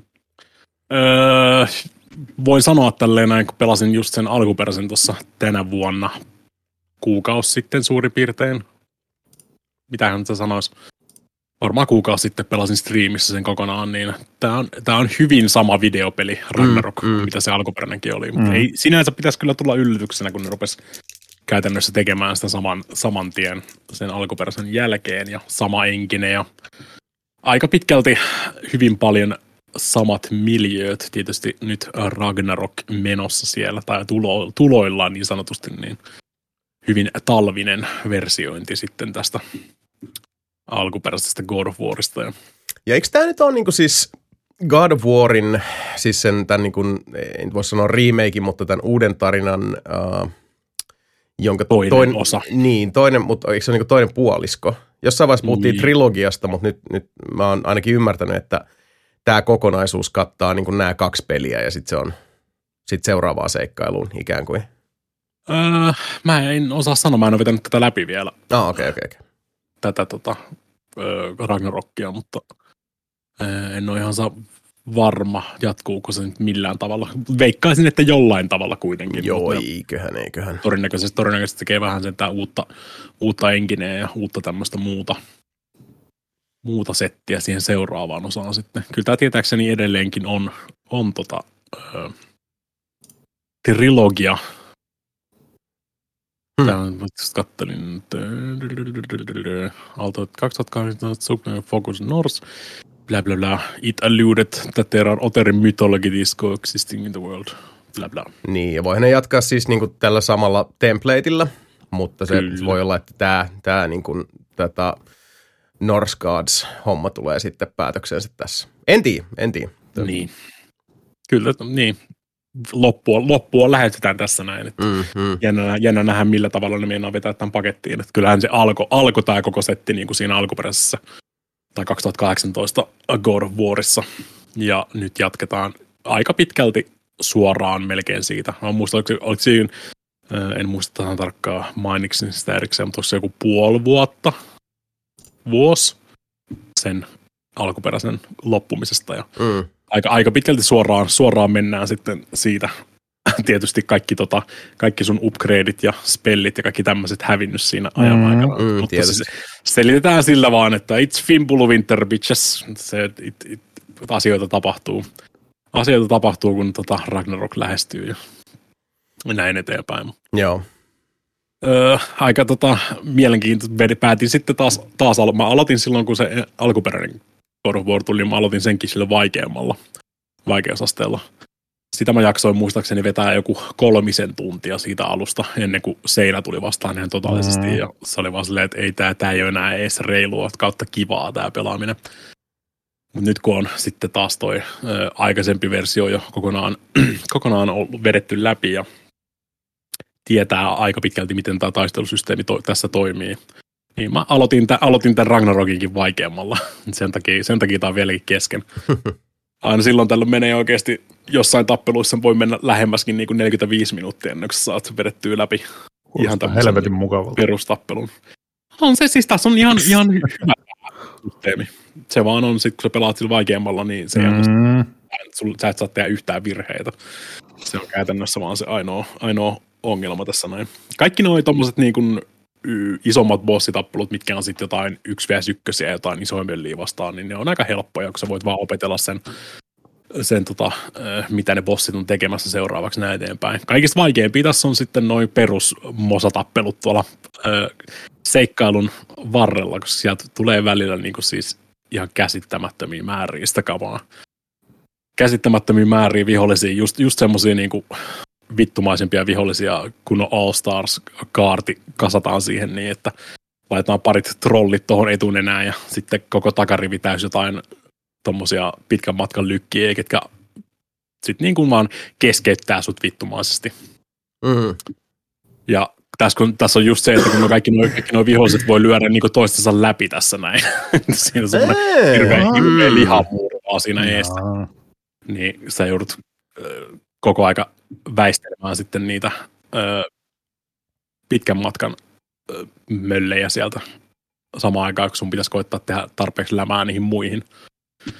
Huomattavasti helpompi tää on kuitenkin. Mä en tiedä, mä en o- osaahan Stamfordista sanoa, onko tää helpompi kuin se alkuperäinen God of War. Vai, vai onko se vaan sitä niin kuin sitten on vaan tullut parempi pelaa. niin, on, onko, se, onko se vaan siitäkin? Niin, siis se on vähän vaikea mennä sanoa, onko se siitä kiinni, että on vaan niin paljon tietoa noista systeemeistä sun muista verrattuna siihen, kun mä ensimmäisen kerran koitin vetää sitä alkuperäistä silloin vaikeammalla. Mm, mm. Vai onko se mulla on nyt about 30 tuntia inessä tätä Ragnarokia vieläkin vaikeammalla. Se on just se, että jos sä, jos sä kerran vaihdat sen pois siltä vaikeammalta, niin sä et voi laittaa se takaisin aina vaikeammalle. Niin Joo. sen takia vaan roikkun edelleenkin tässä. Kerran, kerran on tehnyt mieli vaihtaa. Et kerran, Kerran vaan. Joo. kerran tähän mennessä tuli semmoinen seinä vastaan. Mä en oikeasti tiennyt, mitä helvettiä mä tekisin tälle tilanteelle. Sitten se oli vaan se, että piti, piti tota speksata kaikki just tasan, tar- ta- tasan tarkkaa siinä tappelussa silleen. No tää tulee tästä, ja sitten kun mä tapan tän, niin tuolla spavnaa toinen kaveri, ja sit pitää se he- koittaa he- heittää tonne kuiluun alas suoraan siitä. Ja sitten vihdoinkin pääsin sen siitä läpi, mutta sanon, mitä pidemmälle mennään, niin sitä vittumaisempi- vittumaisempia tämmöisiä kokonaisuuksia nämä koko aika rakentelee tähän näin. Mutta Mm. tämä on, tää on hyvin sama, jos sä, mä veikkaan, että jos sä tykkäsit siitä alkuperäisestä God of Warista, niin sä tulet todennäköisesti tykkäämään tästäkin. Ainoa, Paljon ainoa, siitä on kehuttu kyllä, siis mon- monessa on ollut kymppi kautta kymppiä ja Niin. mestariteoksen titteli on väläytelty enemmän kuin yhden kerran ja näin poispäin. Kyllä. Jos se aika niin, niin pitkälti ne seuraa sitä samaa kaavaa, mitä siinä ykkössäkin oli, että tämä menee ihan, ihan siis sul, sulavasti kutskenesta suoraan tappeluihin ja Mm, näin eteenpäin, että se ei, ei se yhtään huonompaan suuntaan ole mennyt se. joo. Ehkä vähän ainoa, ainoa semmoinen miinus, mitä mä tällekin sanoin, ne vähän aloitti sitä siinä alkuperäisessä, mutta tässä se Ragnarokissa on vielä tullut paljon enemmän esille koko ajan. Tämä ei oikeasti anna sulle nanosekuntia aikaa miettiä mitään. Tämä on koko aika kädessä pitämässä sua kiinni ihan jatkuvasti. Aivan, okei, okei. No Se, on- se on vähän, mm, okei. Mm, sulla, on, sulla on aina kato joku, joku tota, ö, kaveri tuossa messissä Joo. pelin aikana. Ja sitten on tosi monta kertaa tulee niinku joku ö, tämmöinen ongelma tai joku muu vastaava, niin mä en kerkeä edes katsoa sitä koko ongelmaa. Niinku, siis mikä tässä olisi, niinku, mitä, mitä mä oon tässä niinku tekemässä edes. Joku tota, tämmöinen silta pitää tiputtaa silleen, että me päästään eteenpäin. En, ennen kuin mä kerkeen edes katella sitä siltaa silleen niin kuin sillä silmällä, että no mistä se on nyt on kiinni ja minkälaisia virtelmiä muuta tähän hoitaa, niin joku, joku niistä tota, kätyreistä on silleen, no mutta hei, jo- jos sä heität kirveen tonne noin, niin sä saat vapautettua ton tuolta noin, ja sitten meidän pitää sytyttää toi tuleen tuolta toiselta puolelta.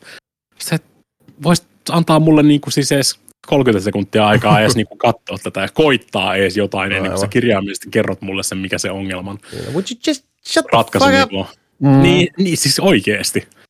Se, se, on, se on oikeasti jatkuvaa, tulee kaikissa noista. Mä en, niillä on, vaan, niillä on vaan joku semmoinen niin siis timeri siinä. Sä et saa oikeasti 10 Aika herkkä sekuntia kauempaa siitä paikallaan, tai sitten se ei ole valmiiksi kertomassa sulle sen ratkaisun siinä. Joo, toi sama ongelmahan oli itse asiassa tota, uh, Forbidden Westissä, joka on itse asiassa sekin mulla kesken, mutta siihen on syynsä.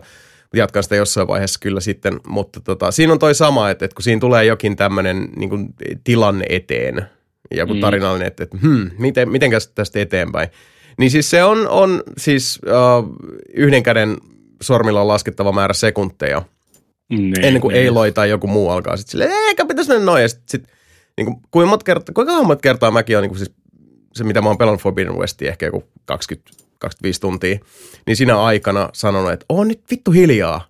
Mm. Mm. Just, Vois- anna mun nyt pelata. Niin, voisit, voisit edes hetken. Se on ihan, se on ihan hyvä tuossa, mä, mä dikkaan siitä tappelussa. Ne, ne varoittaa sua kanssa. Siis Sulla on tietysti ne samat tota, ne keltaiset keltaiset ja punaiset tommoset niinku viivat, mitkä näyttää mistä päin on tulossa hyökkäystä ja tämmöistä. Joo. Siinä, siinä tappelussa se toimii, koska ne niinku siis varoittaa sulle, minkälainen sieltä on tulossa. Ne niinku huutaa silleen, niinku, että sieltä tulee, look out, it's a bla bla bla. Mm. Niin sä tiedät suurin piirtein, minkälaista sieltä on tulossa. Tai sitten jos sulla on kiire tapella jonkun muun, vast- muun kanssa, niin ne voi huutaa sieltä, että silleen, it's a revenant, bla bla bla, niin sä tiedät suurin piirtein edes vähän mitä odottaa sit, niin kun sä käännät selkässä sinne seuraavaan suuntaan. Joo. Ja se, se toimii noissa hommissa, mutta mä niin oikeasti toivoisin, että sä voisit laittaa sen edes pois tai, tai jotenkin edes niin kuin antaa sille lisäaikaa siihen, kuinka paljon ne sitten spoilaa vaan sulle asioita. Niin, toi et- accessibility etenemistä on siellä. vähän, niin kuin se on se, että varsinkin kun Sony First Party peleissä toi accessibility-homma on tehty tosi hyvin, siellä on hirveän mm-hmm. paljon niin kuin sitä liukusäätöä, mutta olisi tietysti niin. Niin. toivottavaa, että se menisi niin kuin molempiin suuntiin. Niin, niin, niin, on tässäkin. Siis sä voit, tässä on kaikki ne samat, mitä niissä, tai alku, a, a, aikaisemmassa God of Warissakin, ehkä jopa vähän enemmänkin noita valintoja just, mm. että voi, sä voit poistaa ne ö, siitä, että se pitää pitää pelkästään ympyrää pohjassa, mitkä on jollekin ihan niin kuin siis hyviä. Jotkut jotkut ei vaan pysty niin kuin siis mässäämään tarpeeksi kovaa sitä nappulaa tai muuta vastaavaa, vaan sä voit vaihtaa sen suoraan ö, nappulan pohjaan painamiseksi. Tai sä voit just, just niin kuin värisokeushommia, niin tässähän voi vaihtaa kaikki ne samanlaiset sä voit niin kuin korostaa jotain tiettyjä värejä tai tämmöisiä, vaihtaa värejähän kokonaan. Joo. Sille, että kaikki viholliset näkyy vaikka niin kuin punaisella viivoilla tai punainen semmoinen niin kuin tota, värisävy siinä. Mm. Niin ne, on, ne on tosi hyviä ja siis mä ihan sataprosenttisesti kannatan näitä. Samalla kuin mitä Last of Us Part 2 oli. Kyllä. Siinähän sä, siinähän sä voit liukusäätimillä säätää aika pitkälti ihan mitä tahansa. Sä voit säätää kaikkeen niin kuin vihollisten aggressiivisuudesta, Mm, kyllä. headshottien määrään tai niin kuin tämmöiseen. Tai sä voit tehdä niin kuin automaattitargetingia silleen, että ei tarvitse sohasta mutta kun vähän sinne päin, niin se on todennäköisesti headshotti. Mm, kyllä. Ne on ihan ok. Ei mulla, ei mulla mitään niitä vastaan siis. Mutta se on vähän vaan toi- erikoista siis silleen, että jos kuitenkin mietitään niin kuin siltä kantilta, että, että tota, äh, sulla on niin kuin, äh, käsikirjoituksen ja, ja tota, pelimekaniikan suunnittelun saralla Mm. luotu pulmia esimerkiksi, jotka on Mm. tämmöisiä, että okei, niin kuin pistetään ne pienet eikä- harmaat niin kuin liikkumaan, niin, Niin. niin sitten se, että se on käytännössä se, se, se tota ajastin, missä vaiheessa se alkaa sitten syytää niitä, niitä vinkkejä, niin se on usein lähes välitön. Kyllä. Sä, sä, siis, siis suurin ongelma on just siinä, että mä en välillä edes kerkeä katsoa edes, mikä se ongelma on, se on ennen kuin se on spoilattu jo. Mm. Sä, oot niinku, siis sä, sä kiinnität huomiota jonnekin muualle, sä keräät jotain luuttia, käyt hakemassa jonkun arkun sieltä. Tässä on tietysti tässä on ihan perkeleesti samalla luuttia kuin siinä alkuperäisessä Mm. koko ajan ja lyötyä nyrkillä noita arkkuja auki ja öö, sun muita siinä, niin sillä aikaa se mun AI-kaveri on siellä tuijottamassa jotain vi- seuraavaa puslea, mikä niin kuin veisi meidät Mhm. eteenpäin. Joo, Niin joo. ne siinä vaiheessa itsekseen siellä käy läpi josta silleen, niin kuin, että hmm, no tää on selkeästi jumissa tuolla, koska tuo on jäätynyt tuo toinen puoli ja tuo toinen puoli on Shut fuck up, boy. kas- kasvanut, tonne, tonne on kasvanut tommosia köynnöksiä tuonne toiselle puolelle. Boy. poltettu ne. No niin! Could you fucking please, please. Atre, Atreus, please. Niin, the vois, niin siis to, tässähän olisi niinku semmoinenkin ratkaisu, että, että tota, viime jaksossa puheltu Return to Monkey Island, joka mm-hmm. sisältää sitten taas tämmöisen niin kuin moderneissa seikkailupeleissä usein nähdyn ja hyvin toimivan järjestelmän, missä sulla on siis portaistettu äh, vinkkijärjestelmä. Et, Kyllä. Jos sä meet sinne, niin kuin, että se on silleen, että, että haluat se vinkki. Sulla on, sulla, on, sulla, on semmoinen, sulla on semmoinen kirja, käytännössä sulla Joo. on semmoinen walkthrough, mitä Niin. sä kannat mukana siellä. Mutta sitten siinä on se, että, että kun sä otat ekan vinkin jossain tämmöisessä tilanteessa, mikä on aika monessa seikkailupeissa, sit sä, no siis on ehkä katsis niin miettiä tämmöistä juttua. Mutta se ei paljasta sulle sitä. Ja sitten jos sä Kyllä. painat uudestaan, niin sitten no tässä on vähän, vähän tämmöinen tarkempi ja seikkaperäisempi tätä, ää, Mm. toimintamalli, jota sun kannattaisi lähteä ajaa eteenpäin. Ja muistaakseni se taitaa olla tuossa tota, Monkey Islandissakin se, että sit jos sä kolmannen kerran painat sitä, niin sit se on silleen, että okei, vittu, fine motherfucker, tässä on, Niin, tässä on kirjaimellisesti tämä, niin kuin, mitä sä halusit. Kyllä tässä on tämä ratkaisu kokonaisuudessaan alusta loppuun. Ja se on mun mielestä hyvä systeemi. Se on silleen, että, että Se sä saat just se on, sen se on se verran. optimaalinen. Kyllä. Vähän niin kuin tolleen drip feedataan niitä, niitä vastauksia, mutta se pitää myös sitten sen niin kuin pelaamisen ilon ja, ja sen keksimisen ilon keskiössä palvelee sitä tarkoitusta. Se on jännä, että näissä, varsinkin niin kuin Sonilla on nyt ollut vähän tätä, että mun mielestä se on hienoa siis ja todella kunnioitettavaa, että he vie näitä accessibility-optioita koko ajan eteenpäin, mutta sitten siinä on, siinä on semmoinen tietty kultainen leikkaus, veteen piirretty viiva, että missä vaiheessa se alkaa mennä sitten kuitenkin siihen niin kuin pelaajan aliarvioimiseen. Varsinkin niin kuin tämmöisissä jutuissa. Ja en mä tiedä, onko se, tai vähän kuulostaa semmoiselta niin kuin komiteapäätökseltä, että okei, tämä on toimintapeli kuitenkin, me halutaan, että tämä e- etenee koko ajan ja niin kuin vauhdikkaasti, joten sitten ei haluta, että pelaaja jää näissä tapauksissa jumiin. Mutta sitten taas siinä vaiheessa Se ihan, Herää ihan se kysymys, snadi, niin, että, niin. Niin. et, et, miksi täällä on sitten näitä. Et, et siis niin kuin, pitää kuitenkin muistaa, että dynamiikkaa kuitenkin palvelee myös se, että tulee niitä hitaampia, hiljaisempia hetkiä, jos sitten vaan tyyliin niin kuin pähkäilee. Että on mitenkäs vitussa mä pääsen eteenpäin. Ja se on taas niin. sitten eduksi sille seuraavalle uh, Mega Action Jackson spektaakkelikohtaukselle, koska sulla on tullut siinä pitempi väli, jolloin se on niin kuin siis kaikki on hiljentynyt ja hidastunut. Mm. Täällä on muutenkin, muutenkin täällä on niinku siis ihan naviga- navigation and puzzles homma, niin sä voit laittaa oikeasti navigation assistin päälle, mikä mulla on offilla. Mm. Ja sit se niinku kirjaimessa voisit painaa R3 ja se kirjaimellisesti kääntää sun kameran sinne niinku oikeaan suuntaan, mihin sun on tarkoituskin niinku, ö, laittaa. Tai sitten tässä on pari, pari kanssa semmoista niinku siis aikapohjasta puslea. Niin täällä on kanssa ihan puzzle timingi, mitä sä voit säätää sitten, että sulle, antaa sulle enemmän aikaa. Sun ei tarvi tehdä niitä tota, niinku siis hirveällä vauhilla niitä Mm. pusleja, vaan se antaa sulle, se hidastaa aikaa sitten niinku automaattisesti siinä. Joo, joo. Mutta toi on, toi on kyllä just semmoinen, mikä pitäisi pitäis olla säädettävä ihan tuolta Optimusista ja defaulttina olla se, että se ei koko aika oikeasti huutaa sulle niitä kirjaimellisesti spoilereita mm. niihin ongelmiin. Tai sitten se, että jos sä vaan niinku haluat katella vähän aikaa ympärillesi, niin samat perseteriät on sitten huutamassa, eikö meidän piti mennä tänne päin, hei, faija, Mm. hei. no aivan. Mitä sä, jo, jo, jossain tapauksessa se on ihan niin kuin siis, äh, kuuluu tietysti tarinaa ja tälleen näin. Tässä Mm. on tosi, tosi monet just keskustelee siitä, kuinka paljon Kratos rakastaa luutata asioita. Ja sitten niinku, jos, sä, jos sä lähdet käymään jossain niinku siis, äh, tienhaara, missä kaikki sun kaverit lähtee sinne oikealle, niin tietysti automaattisesti haluat lähteä sinne vasemmalle, koska se on se toinen, toinen suunta, niin sitten ne rupeaa ihmettelemään, että mi, mi, minkä takia Kratos menee tonne noin. Sillä, ei, kun se haluaa vaan luutata asioita ja that's what, that's what he does. He likes to collect things. Se on, se on Mm. ihan semmoinen niin siis hauska, hauska tossa noin, mutta muuten kyllä. Ja edelleen ääninäyttely ja kaarti ja tämmöiset on kyllä helvetin kovia. Joo, Sipi Aha. kysyy. Mä aloin puhua aika paljon tästä tekniikasta, mutta, mutta se kerronta on, on keskeisessä mm. roolissa. Kyllä. Ja tota, Onko hyvä vähän, vähän, aika, vähän aikaa kesti, kesti päästä niin tottumaan tuohon uuteen Atreuksen ääneen, kun se on nyt vanhempi versio tässä näin, mutta ei sekään, Teiniks. joo, ei, mm. joo, ei, sekään, ei sekään enää niin särähdä niin pahasti korvaan tässä näin. Ja aika pitkälti koko ka- no lukuun ottamatta kaikkia, ketkä kuoli ensimmäisessä God Warissa, niin on messissä myös tässä kakkosessa sitten. Ja uusia tuttavuuksia tietysti, että jatketaan tätä Ragnarokin välttelemistä tässä näin, niin siellä on tota, ee, no ei se nyt varsinaisesti mikään spoileri, onko se näkyy niissä ensimmäisissä trailereissakin jo, josta tietysti tosi paljon, tosi paljon puhuttiin siinä ykkösessä, kun siinä on Magni ja Moodi on muun muassa siinä ykkösessä. Eli nämä Thorin pojat. Mm. Niin tässä päästään sitten, saadaan Thor ja Odin ja sun muita näitä Hmm. tota, Norse-mytologian kavereita saadaan nyt tähän Ragnarokkiin sitten. Iso hevet tulee sieltä. Kyllä, se on mun mielestä tosi, tosi, hyvä, tosi hyvä versio Thorista tässä näin. Niin siis sehän on Niin. toi OP, toi Ryan mm-hmm. Hurst, joka on sitten Mm-hmm. Od- tuota, Thoria sillä näyttelee, mikä on kova valinta. Kyllä, sopii helvetin hyvin siihen. Niin. Ja, ja Heimdall, Heimdall on kunnon perseen reikä, niin kuin pitäisi ollakin. sopii, sopii helvetin hyvin tähän näin.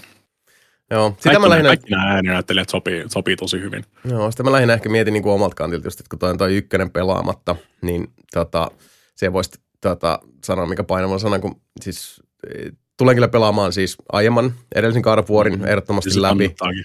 Koska se, mä, joo, mä pelasin sitä pitkälle, se vaan sit jossain vaiheessa, se vaan jäi niin kuin, niin kuin Sinking Cityt ja, ja tota, hirveän moni muukin peli, että elämä tulee eteen ja tulee muita pelejä ja muita menoja ja sitten se jotenkin jää ja sitten ei saa vaan aikaiseksi palata ja bla bla bla. Ja sitten jossain vaiheessa, että no mä aloitan sitten alusta, Mm. mikä taas sitten venyttää sitä hommaa. Ja se lavi, Sieltä- se lavi. Easy, easy moodi päälle vaan ja rullaat kaikista niistä tappelusta läpi. Niin. Joo, mä en nyt laita Niin isoon se- päälle joka tapauksessa, se on niin se- se- ei se ole jam. Ei, mutta mä mietin sitä, sitä lähinnä, että, että, niin kuin, että kuinka paljon pitäisi ottaa väliä siihen, koska mitä mä oon kuullut, niin God of War ja Ragnarok on kuitenkin sitten taas niin, kuin niin mekaanisesti niin lähellä toisiaan, että et kuinka Ne paljon on, ähky käytä, ne on käytännössä sama peli. Niin, että sit, niin, mä mietin siltä kantilta, että pitäisikö sitten kuitenkin vähän jaksottaa se silleen, että ottaako siihen nyt sitten niin kuin Kyllä yhden, se- yhden kyllä pelin se- tai viisi peliä väliin tai, tai Niin. tota, jotain muuta. Ehkä, ehkä jopa pari kolmekin peliä siihen väliin kyllä Joo. sitten. Joo, näin mä vähän ajattelin, mutta, mutta tota, Muuten, muuten, se, muuten se on, niin, muuten se on tota, niin, niin sama setti. mm, mm, Tai toinen, toinen vaihtoehto jatkaa vaan kirjaimellisesti suoraan siitä ja käytti- pitää se niin kuin siinä lisärinä. mutta Niin, se on vähän niin kuin yksi- yksi samalla peli. tavalla, mm. niin, siinä käy samalla tavalla äh, kuin mun niissä Assassin's Creedien pelaamisessa, että Aivan. Niin, no, Creed niistä pelasin, Bornista pelasin mietin. kakkosen ja, Mm. niin, pelasin kakkosen ja sitten pelasin Brotherhoodin Joo. ja sitten mä aloitin sen tokan lisärin ja sitten jossain vaiheessa oli vaan silleen, että en mä, mä en jaksa enää. Tämä on this is too much ja mä en ole sen jälkeen koskenut Assassin's Creedeihin mihinkään niistä. Et se on se riski, mi, riski, minkä sä tuut ottamaan näiden kanssa, mutta mä edelleen väitän, että nämä on molemmat on pelaamisen arvoisia videopelejä. Ehdottomasti. No niinhän tuo eh, 10 kautta 10 kavalkaadi tahtoisi meille kertoa molempien pelien osalta. Ja kyllä siis ensimmäistä pelistä tykkäsin tosi paljon. Mä, Mm. se, aina väliin mä tota, havahduin itsekin vähän ihmettelemään, että pois lukien niin tämmöiset Forbidden Westit, jotka mä oon laittanut niin sivuun itselleni palkinnoksi sitten kun, kun saa levyt valmiiksi, niin sitten vasta saan Jason pelata. has been a good boy. Saa Kyllä. Joo, mutta muutoin niin aika usein mä huomaan silleen miettiä, että minkä takia sekin niinku jäi, tai että mitä tapahtui, että mi- niinku, mitkä, mitkä kaikki tota, uh, yksittäiset tapahtumat sitten olivat niinku tämmöisiä contributing factors siihen, että, että vaikka niinku God of War en koskaan pelannut läpi, Niin. tai, tai miljoonaa triljoonaa muuta. Kun ei, si- siis siinä ei ollut sinänsä mitään, ei siinä ni- mitään Ei se- ollut, Ei. mutta ei vaan Ei. jotenkin Joo, se vaan sitten niinku jäi. pitäisi on- pelata. Tässä tämä on tässä rakennettu, rakennettu myös siihen tyyliin ne molemmat nämä pelit, että ne on semmoisia tosi intensiivisiä settejä, mitä ne heittää sulle. Että sulla on se vapaa maailman pyöriskely siellä, missä sä voit sitten päättää, mihin suuntaan sä oot menossa. Lähdet tekemään sitä ihan niin kuin päätarinaa vai lähdet sä vetelemään sitten sidequesteja, mitä sieltä löytyy. Niin ne on tosi usein, ne on helvetin tiukkoja, tiiviitä semmoisia action puzzle-paketteja siellä. Ja sitten tulee aina semmoinen, tiedätkö, niin kuin lauk, tota, niin kuin vapautus siinä vaiheessa, kun se on läpi sitten, että nyt, on taas, nyt ollaan taas vapaalla. Niin se on välillä, välillä ollut tässäkin, mä en tiedä, no tietysti meikäläisen tapauksessa voi riippua siitä, että mä pelaan tällä vaikeimmalla ja joka ikinen näistä on semmoista hampaat irvessä vääntämistä, että pääsee läpi asti. Välillä on vaan silleen, että nyt, nyt kun mä pääsin tämän kohan tästä niin mä oikein halua jatkaa tätä just nyt tällä nanosekunnilla tästä Mm, aivan. olen, olen saanut tarpeekseni taas God of Warista tässä vaikka yhdeksi päiväksi. Pitää pelata jotain Pentimenttiä tai jotain muuta vastaavaa tässä välillä. Mä Niin, koitin, jotain koitin vaan on. hirveällä, hirveällä raivoilla koitin tykittää puolitoista viikkoa tätä, että jos puolestoista viikossa kerkeisi läpi. Jos en olisi pelannut vaikeammalla, niin olisin päässyt jo, mutta itse, mitäs, lä, mitäs läksit niin sanotusti? No niin, niinhän sitä joskus käy. Itse asiassa tuosta ajatuksesta puheen ollen täytyypä tota, pikaisesti palata yhteen peliin, jo- joka on myös Nelipeli-podcastissa ollut kerran, jos toisenkin esillä. Peli, johon tota, näin niin monen mutkan kautta satuttiin taas tuon meidän pienen peliporukan kanssa hetkellisesti siirtyä ja vielä varmaan ainakin jokunen ilta sitä pelataan, eli videopeli, joka tunnetaan nimellä Rainbow Six Siege. Ja sitä me aina tota, kattelin tuossa tuo meidän Discordin seurahaussa, niin uh, tuossa jokunen ilta sitten, olisiko se viikko sitten, taidettiin tätä nauhoitellessa ottaa noita ensimmäisiä uh, tyyppauksia taas vuoteen. Eli edelliset seurahakukyselyt olivat uh, vuoden vanhoja, kunnes sitten taas, mikä on tapahtunut aikaisemminkin Siegen kanssa, niin, niin tota, oltiin silleen vuotta myöhemmin, että no nyt voisi taas käydä vähän ihmettelemässä, että otetaan se X määrä iltoja, kunnes se matchmaking ja MMR-lukemat alkavat taas sitten sekoilla ja yhtäkkiä me pelataan siellä joidenkin uh, majoneesia uhkuvien superpelaajien kanssa ja sitten peli ei enää ole laisinkaan hauskaa. Mm. Ja tota, Siegehän nyt on Siege, se ei ole oikeastaan niin kuin, ei se nyt itsessään uh, ydinasioilta ole muuttunut juuri miksikään. Sitä on vaan hieno säädetty koko ajan ikävämmin ja, ja tota, suoraan sanoen typerämmin sinne niin kuin e-sports meta osastolle, jolloin vaikka mä tietyllä tavalla voin ymmärtää se, että, että lähdetään niin viemään kehitystä siihen suuntaan, niin sitten, sitten tota, uh, vaikka kuin olisi vaikkapa sitten niin kuin e-sports-fani ja tykkää sitä katsoa, niin kuitenkin leijonan osa pelaajista on kuitenkin sitten uh, lähempänä kasuaalia kuin jotain vitun ammattipelaajaa. Ja se, että Siegen tyyli ja, ja tota sisältö ja, ja se kuuluisa meta, eli tämä tota, mm-hmm. uh, niin kuin miten se peli uh, ottelusuhdanne aina sitten siinä elää tiettyjen operaattorien mukaan ja, ja muuttaa muotoaan, niin se on vaan nopeutunut ja siitä on tullut enemmän semmoista niin kuin, uh, ei nyt voi sanoa mitään ESJONne osastoa, mutta, mutta tota, uh, siinä on hukattu näiden lukuisien päivitysten ja muokkausten ja hienosäätöjen kautta uh, mielestäni hyvin iso osa siitä, mikä teki Rainbow Six Siegestä silloin alkujaan niin omaleimaisen tapauksen ja miten se tota, niin erottui edukseen kaikista muista verrokeista. Ja mä en edelleenkään, mä en tule ikinä ymmärtämään, että kenen mielestä se oli, oli tota, äh, niin definitiivisesti hyvä ja paras idea lähteä tähän suuntaan, että se alkuperäinen äh, Siegen sielu oli väärtiä sitten haaskata, mutta tässä tilanteessa joka tapauksessa ollaan. Ja se on, on tota, äh, se on se kaksiteräinen miekka Siegessä edelleenkin kuitenkin, että, että niinkin paljon kun, kun siihen peliin on tehty mielestäni sitä niin kuin Siegen ydinajatusta vastaan palvelevia puolia ja ominaisuuksia ja siihen sisältöön, niin silti se terän toinen puoli on sitten taas se, että ei ole olemassa vaan sellaista niin kuin verrokkia, vaikka kaikki niin kuin Insurgency Sandstormit ja uh, Verdunit ja, ja kuinka paljon näitä onkaan tämmöisiä vähän niin kuin siihen suuntaan meneviä. Sitten oli se joku, kähän se oli se yksi peli, mikä me PCllekin ostettiin, se, se tosi super uh, realistinen ja helvetin vaikea SWAT-peli. Mä en muista sen nimen. SWAT 4. No siis SWAT, siis SWAT 4 henkinen, semmoinen moderni tota, versio. Sitäkin me, me tarvittiin pari iltaa jaksaa, mutta mut siinäkin oli vähän jotenkin se, että se, se meni tietyllä tavalla niin semmoiseksi insinöörimäiseksi nysväykseksi, että se ei ollut vaan hauskaa. Niin, niin. Ja, ja se on semmoinen, semmoinen tota, puoli siegessä, mikä, mikä kuitenkin tosi pitkä ollut se, että siinä on, siinä oli niin kuin alusta lähtien myös se elementti, että tämmöiset niin kuin, äh, äh, kaljanjuonti, paskanjauhantaporukatkin pysty mennä sinne pitää hauskaa, vaikka se olikin välillä vähän suolasempaa ja noin, mutta se- sen pelin kehityksen eteneminen on yksinkertaisesti vaan tehnyt siitä, varsinkin pitemmässä juoksussa, liian haastavaa, että sitä jaksaisi pelata kauhean pitkään ennen kuin se vaan alkaa turhauttaa ja se menee, menee tota, uh, sellaisen veteen piirretyn viivan yli, jossa vaiheessa sitten, sitten tota, mm, se ei enää ole toimivaa viihdettä ihmisille, jotka haluaisi viihtyä pelin parissa. Ja siihen päälle sitten se, mikä on, on ehkä niin kuin tässä äh, Siegen kehityksen kannalta se käsittämättömin. Se käsittämättömin puoli on se, että kuinka täysin kyvytön, impotentti lafka Ubisoft on tämän siis villinä ja vapaana rehottavan äh, cheattaamisen ja exploittien äh, hyödyntämisen saralla.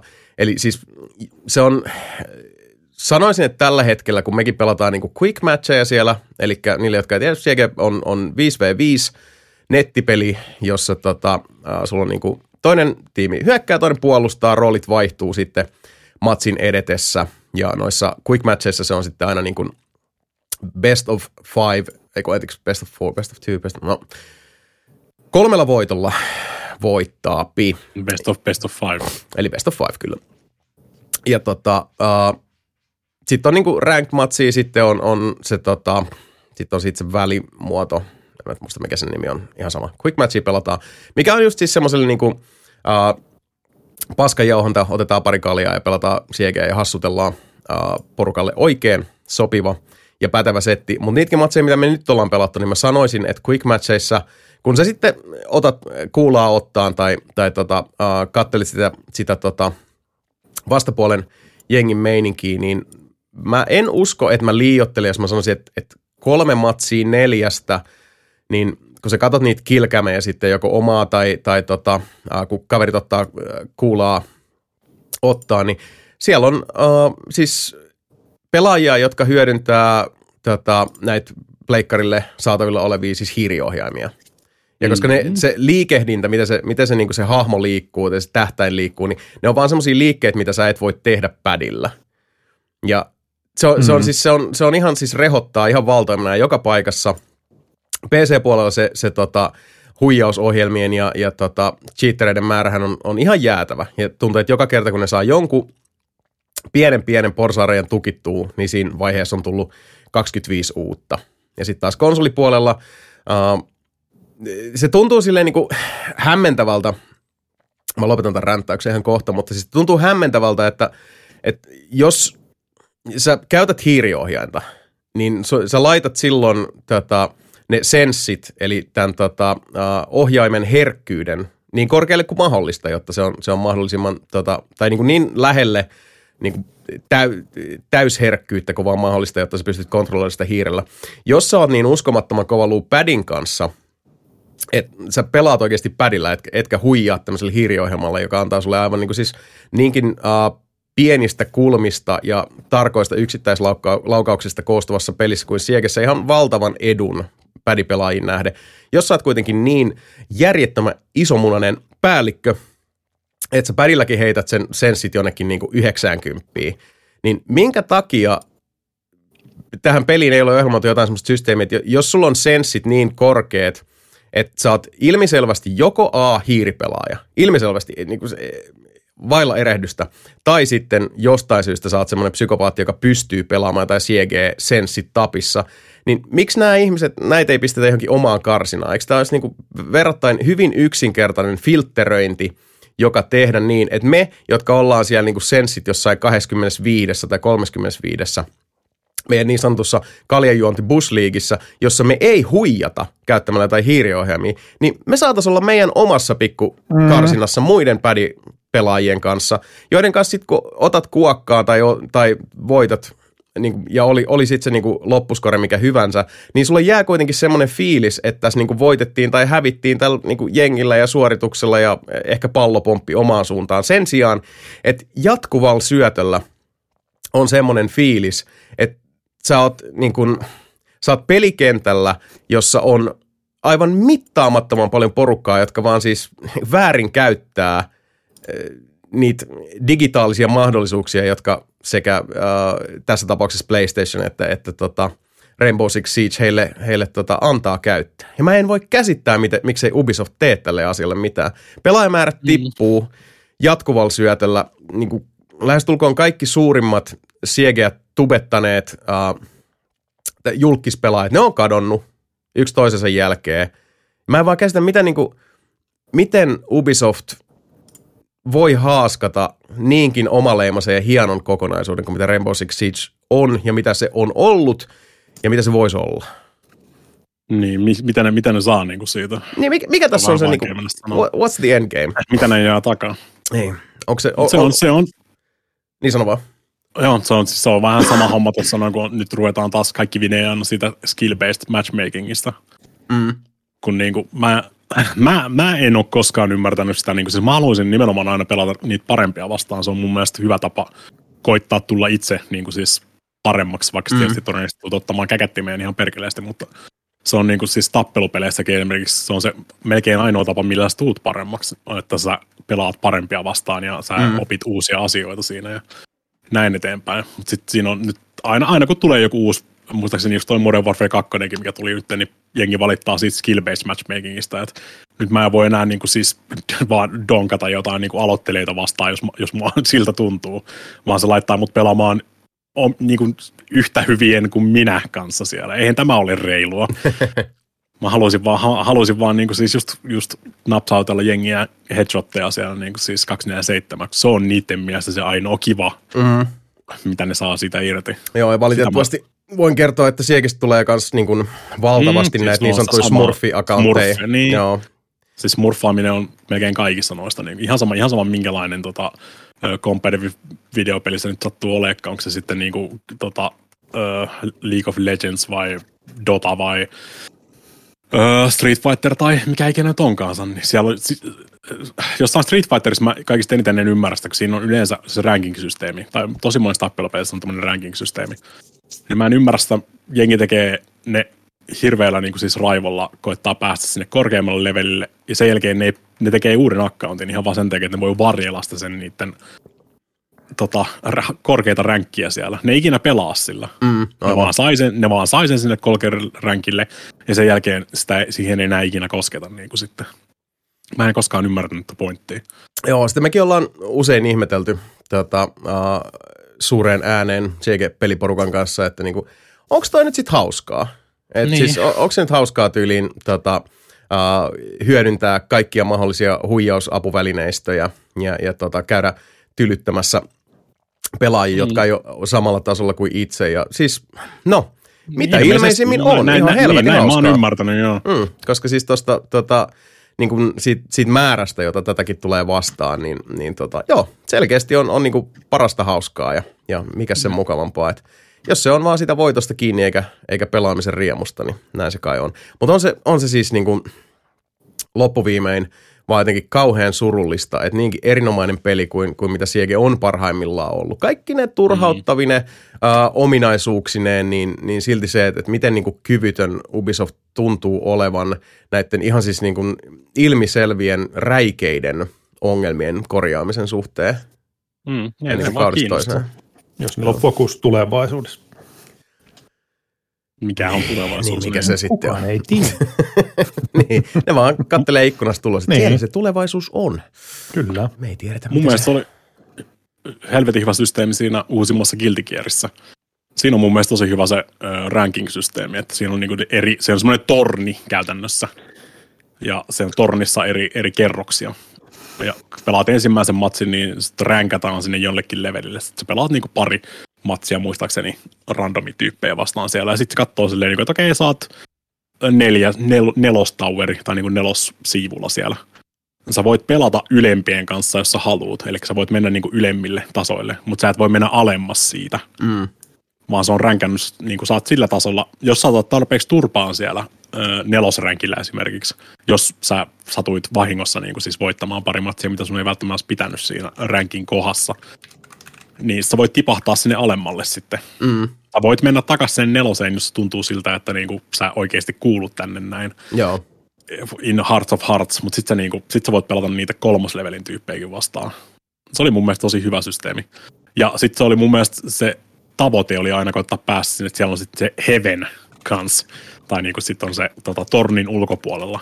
Siellä on vaan rajattu määrä sit niinku, tota, jengiä, ketkä pääsee sinne ja sieltä tippuu tosi helposti pois. Mm. Mutta se oli, se oli mun mielestä ihan sikasiistiä niin koittaa aina päästä sinne, että sä pääset sinne tornin kymmenenteen, kymmenenteen tota, ö, pisteeseen asti ja siellä, jos sä, jos sä suoritat hyvin siellä kympissä, niin sä pääset sitten sinne ö, niin kuin, tosi kovimpien jyyrien mestaan ja siellä oli aina kiva ol- olla sitten pari, pari matsia ja yleensä tipahtaa aina takaisin sieltä, mutta se toi aina- aina jonkinnäköisen tavoitteen sentään siihen, niin Joo. ja siellä, siellä oli sitten, niinku, jos, jos, sä haluut, jos sä haluut päästä siihen ö, tosi kovempaan hommaan, niin sä tuut sinne kymppilevelille sitten jyykeemään niiden muiden kanssa.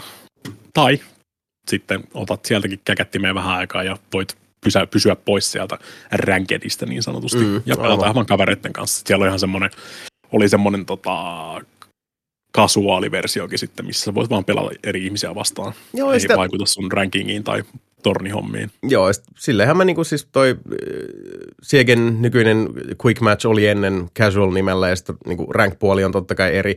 Ja siellähän mm. Tietysti sitten tämä niinku, uh, MMR kautta niinku, kuin, kuin hyvin pärjäät, niin, niin se on hyvin mm. siis skill-based osasto se, mutta sehän taas sitten tota, uh, tässä tapauksessa, jos Ubi on silleen, no mutta hei, meillä on tämä rank, menkää pelaamaan sitä.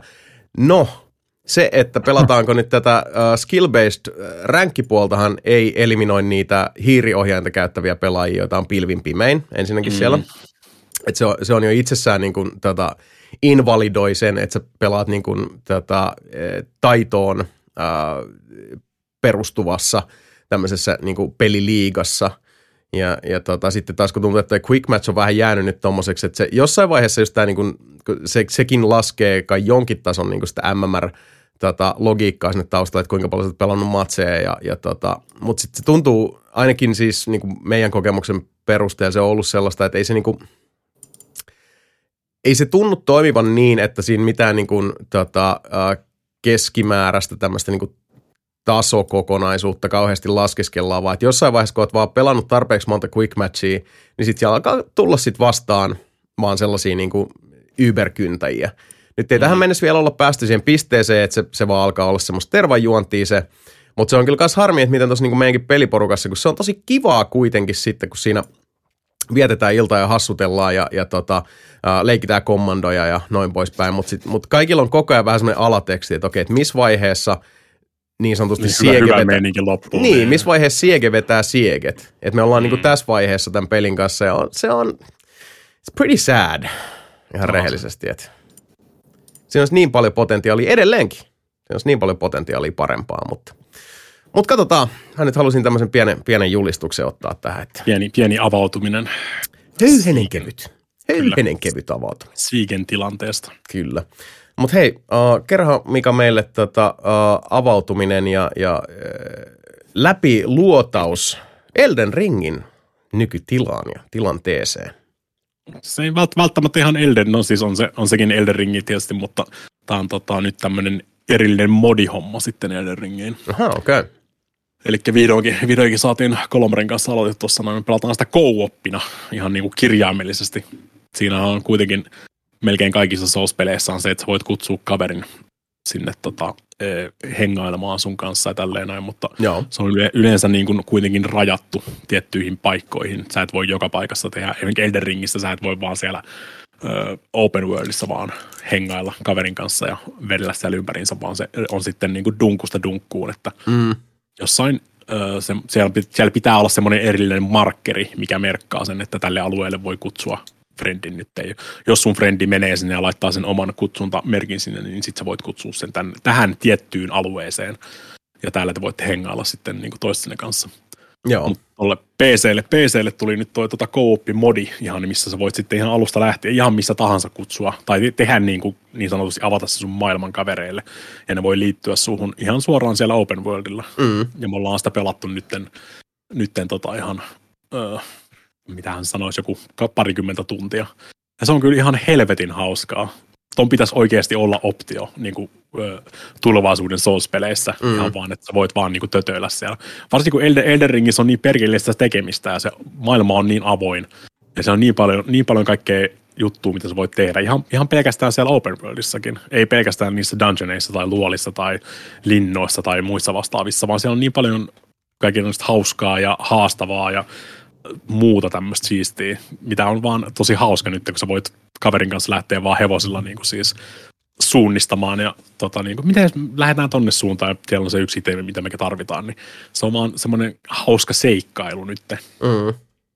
Kaverin kanssa vetää, po- poikain kanssa hakataan siellä tota, jättiläistä nilkoille ja käydään keräämässä. Et en mä tiedä, minkälaisen, minkälaisen bildin sä haluaisit tehdä ja sitten ruvetaan suunnittelemaan sitä sit siellä ja suunnistetaan. Voi, jos laittaa sinne niitä karttaan, laitat niitä waypointteja, niin molemmat näkee ne waypointit siellä. Molemmat voi lähteä suunnistamaan siihen. Vähän on semmoista pientä hakemista on välillä, että välillä kaveri ratsastaa näkymättömällä hevosella tai jotain muuta vastaavaa, mutta verrattuna siihen, että, että toi on ihan tommonen täysmodi viritelmä siihen niin kuin siis alkuperäisen Elden Ringin päälle, niin se toimii jopa hämmentävän hyvin. Hmm. Ihan pari, kertaa, ihan pari kertaa peli kaatunut. Peli kaatunut. Mun tietokone ei räjähtynyt vielä kertaakaan, mikä on positiivista. Mutta niinku peli kaatunut ja välillä on just sitä, että tulee se näkymätön hevonen sinne tai muuta vastaavaa. Kolmar hävii ihan totaalisesti. Öö, Kolmarin kuvakulmassa näkyy, että maan, maan alapuol, maan, niinku, tiedätkö, maan alla Mm. tai jotain muuta vastaavaa. Mutta kaikista, kaikista noista on yleensä päästy just sille, että molemmat kierrättää sitten main menun kautta, että kuitataan se peli, mennään main menuun, avataan se maailma uudestaan ja sitten taas liittyy sinne. Sitten se toimii yleensä sen puolitoista tuntia aika niin kuin siis melkein täydellisesti. Ja Aika se jees. kyllä kans skaalaa niitä vastustajia sen verran siihen, että ne kaikki ei kuitenkaan ihan nyrkillä tapettavia siellä sitten. Varsinkaan bossit. Noista tuli ihan normi mobeista, mä en ole ihan varma, onko niille tullut mitään hirveästi. Mutta ne nyt on muutenkin enimmäkseen vaan niinku hidastuksena siellä Mm. tota, maailmassa silleen, niinku, tai häiriön tekijänä. Suurin osa noista ö, ö, haasteistahan on sitten ne boss-tappelut, ja ne boss-tappelut on skaalattu kyllä kans siihen, että sulla on toinenkin pelaaja siellä. Mm. Mu- et ihan, ensi, ihan ensimmäiseltä bossillakin me lähdettiin aika pitkälti takki auki siinä. Me ei käyty hakemaan mitään upgradeja tai mitään. Me ajateltiin vaan, että no, kun meitä on kaksi, niin me voidaan vetää toi Margitti tuossa noin ihan helposti ja saatiin muistaakseni viisi kertaa kättimeen putkeen siinä ja lähdettiin häntä koipien tota, välissä sitten silleen, okei, okay, me ei pitää oikeasti valmistautua tähän näin. Me ei voida mennä vaan millään broken swordilla hakkaamaan sitä kuoliaaksi. Tai varmaan voisi, jos olisi parempi pelaa Elden Ringiä, mutta mä en, en, en laske itseäni vielä mi- miskään Elden Ring psykopaatiksi, vaikka sitä onkin niin maan perkeleesti tullut pelattua ja niin perkeleesti tullut myös katsottua kaiken näköisiä, kun muut ihmiset pelaa. Veikkaan, veikkaan kyllä, että Elden Ring on varmaan kyllä tämän vuoden paras peli edelleen ja tämä nimenomaan tämä No shit. co-op- co-op-puoli niin kuin siis niinkin ö, epävirallinen kuin se onkin, niin se vaan oikeasti nostaa niitä kertoimia tässä näin. Toi on vaan ihan helvetin hauskaa. En, en välttämättä suosittelisi niin kuin ensimmäiseksi pelikerraksi just. Se tietysti kanssa kuuluu vähän siihen, että sä oot Mm, yksin mm. siellä ja tota, joudut ö, sen mukaan siellä sitten etsimään resursseja ja koittaa miettiä, mikä on se paras lähestymistapa noihin hommiin sulle, mutta tälleen niin kuin, mitähän tämä nyt olisi joku kolmannen kerran tai neljännen kerran, ellei enemmänkin, niin tuo on kyllä, mä suosittelen kyllä, että jos, jos yhtään dikkaa siitä, niin siitä voi pelata vaikka, niin me pelataan nyt molemmat semmoisella buildeillä esimerkiksi, mitä me ei aikaisemmin olla pelattu, Joo. niin pääsee näkemään sitä, just mä en ole, mä en ole pelannut tommosella niin kuin strengthia melee-tyypillä ollenkaan siinä Elden Ringissä, ja mm. Nyt mä pääsen vetää sitä. Kolmar vetää vähän enemmän tuommoista niin kuin, ö, taikuripuolta nyt tossa noin, mikä Mm. on taas se, millä mä pelasin sen alun perin läpi silloin. Joo. Niin se on, se on helvetin hauskaa, kun pääsee näkemään sit niinku eri puolen tosta No, ihan varmasti. Elden Ringistä. Suosittelen varsinkin PC-versio omistajille. Nice. Tai vaikka ei, vaikka ei omistaiskaan, mäkin ostin sen erikseen PClle nyt, kato. Oi jumalauta. Mhm, mhm. Sehän oli se alku, alkuperäinen oli se PS5-versio, millä mä Joo. vedin sen läpi. Joo. Ja ihan pelkästään, ihan pelkästään tota varten ostin ton Elden Ringin PClle. Joo. Se on hyvä Pääsee suositus ja, harrastaa. ja tota, pääsee vähän leikkustaa. Hei itse asiassa äh, siitä Mm. mm. äh, näin niin kuin äh, soveliaana asian ytimeen äh, ulottuvana aasinsiltana täytyykin heittää äh, tuolla pikkasen availin äh, peliä äh, nelinpelin Discordissa tuolla meidän seuranhakupuolella, jonne myös sinun rakas kuulija kannattaa liittyä, kuten myös kaikille muille meidän Discord-kanaville, joihin pääset kätevästi kirjoittamalla vaikka... GG kautta nelinpeli. Kyllä, kirjoittamalla sen selaimeesi discord.gg kautta nelinpeli, kuten ansiokas Aisaparini juuri mainitsi. Eli tulkaahan sinne joukkoon iloiseen höpäjämään kanssamme. Mutta siis heitin sinne seurahakuun äh, vähän täkyä tulille, että kun pitkään odotettu Halo Infinite-pelin Co-op Campus on nyt avattu, eli pääsee sitä Ai yksin Ah, sekin- peliäkin. Kyllä, se julkaistiin tuossa aivan hiljan ja, ja tota, itsehän olen odottanut tätä sillä niin kuin se on ollut tuolla backburnerilla odottamassa, koska mä, se oli se monin peli ihan kivaa, uh, for what it is. Sitä niin kuin mm. semmoista hyvin klassista Halo-meininkiä toimi ihan kivasti, mutta silti se co-op-kampanjan puute oli kyllä uh, huomattava miinus tässä niin kuin Halo Infinitin tätä, ää, kokonaisuudessa, mutta se ryppy ymmärtääkseni on nyt siloiteltu niin, että pääsisi sitä kamppista kyntämään co-oppina neljän pelaajan voimin, joten tota, Kyllä Neljä. kiinnostaisi. Ja nyt, on tois, nyt kun on toi tota, Game Passikin aktiivinen, mä voisin olla mukana, jos on tila. huikkeeta. No kuule, siellä olisi, olisi tota threadi aktiivisena, mm-hmm. veli hyvä, joten ei muuta kuin tuuha sinne huutelemaan törkeyksiä, niin katsotaan minkälaisella konklaavilla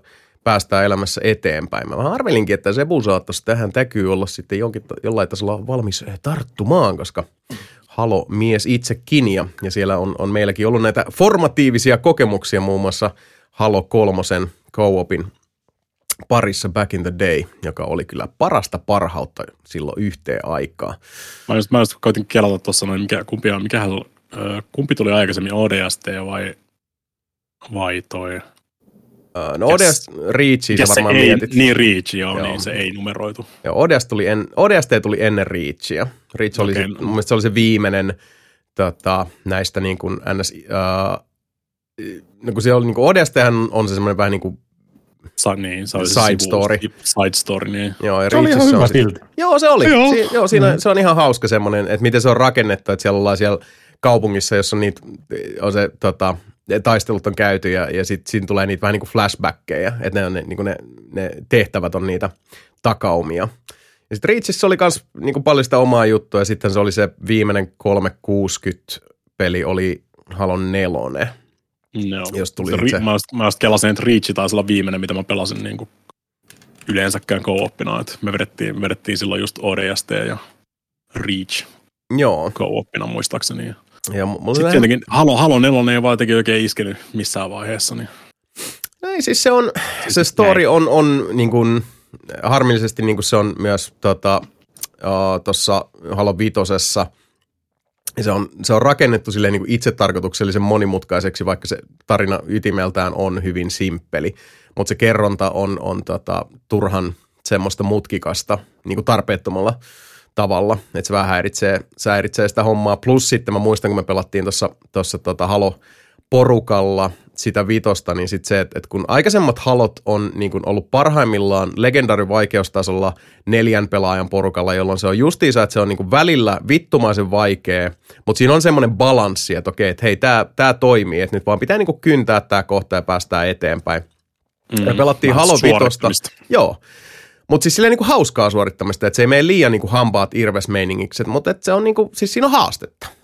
Kyllä. Ja sitten olla. taas Halo Vitonen, uh, niin me kynnettiin sitä tuolla peliporukalla joku X määrä aikaa legendarilla. Ja sitten kaikki oli vaan silleen, että ei tässä ole mitään järkeä. Tämä on niin, niin epähauskaa tämmöistä, niin just tämä haaste versus hankaloittaminen, että ei, ei, eihän tämä toimi. Ja sitten tiputettiin se siihen hardcoreen. Ja sitten oli se, että okei, eli hardcore on siis uusi legendary, ainakin niin kuin ihmisille, jotka ei halua vaan niin kuin siis tätä eh, pyhittää ja vihkiä koko elämäänsä siihen, että oppii kaikki mahdolliset tota, niin, se pelit- menee siihen, siihen, siihen aika pitkälti, että sun pitää opetella, mihin, mikä spavni tulee mihinkin missä vaiheessa. Mm. Joo, mikä on taas sitten silleen mun silmissä niin kuin antiteesi mm, peli, niin kuin siis nautinnolliselle pelaamiselle. En mä halua Niin. tollasta, en niin kuin pätkääkään.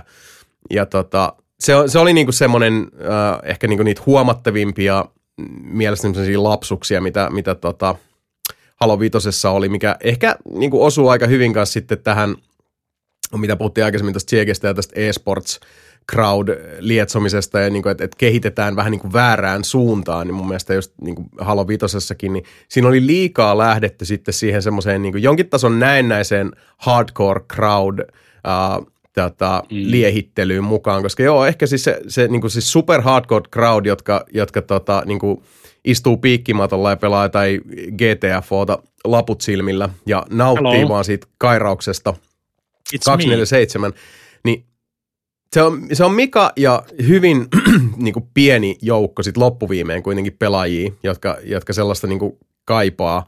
Niin se on, se on, se on harmillista, että, että Halo 5 niin kuin kehitettiin jollain tasolla. Mun mielestä niin kuin se, se värikynä on, on tota, niin kuin livennyt vähän liikaa sitten siihen suuntaan. Mutta silti se oli ihan fine. Uh, kuten sanottu, se story ei ole kauhean kummonen, mutta se on vaan kerrottu semmoisella tavalla, että, että se, se vähän niin kuin yrittää olla, olla tota, monipuolisempi ja monimutkaisempi kuin mitä se on. Että se on vähän tämä, mulla tulee, anteeksi nyt vaan jälleen tämä Remedin tyyli vähän mieleen, että ylikirjoitetaan, jotta puurot ja velit on niin sekaisin, että sit vähän väliin on silleen, että eikö tätä asiaa nyt olisi voinut selittää vähäsanaisemmin ja yksinkertaisemmin, koska tämä asian Ei. ydin on vähäsanaisempi ja yksinkertaisempi. I see what you're trying to do. Remedistä ihan puhe on ollen.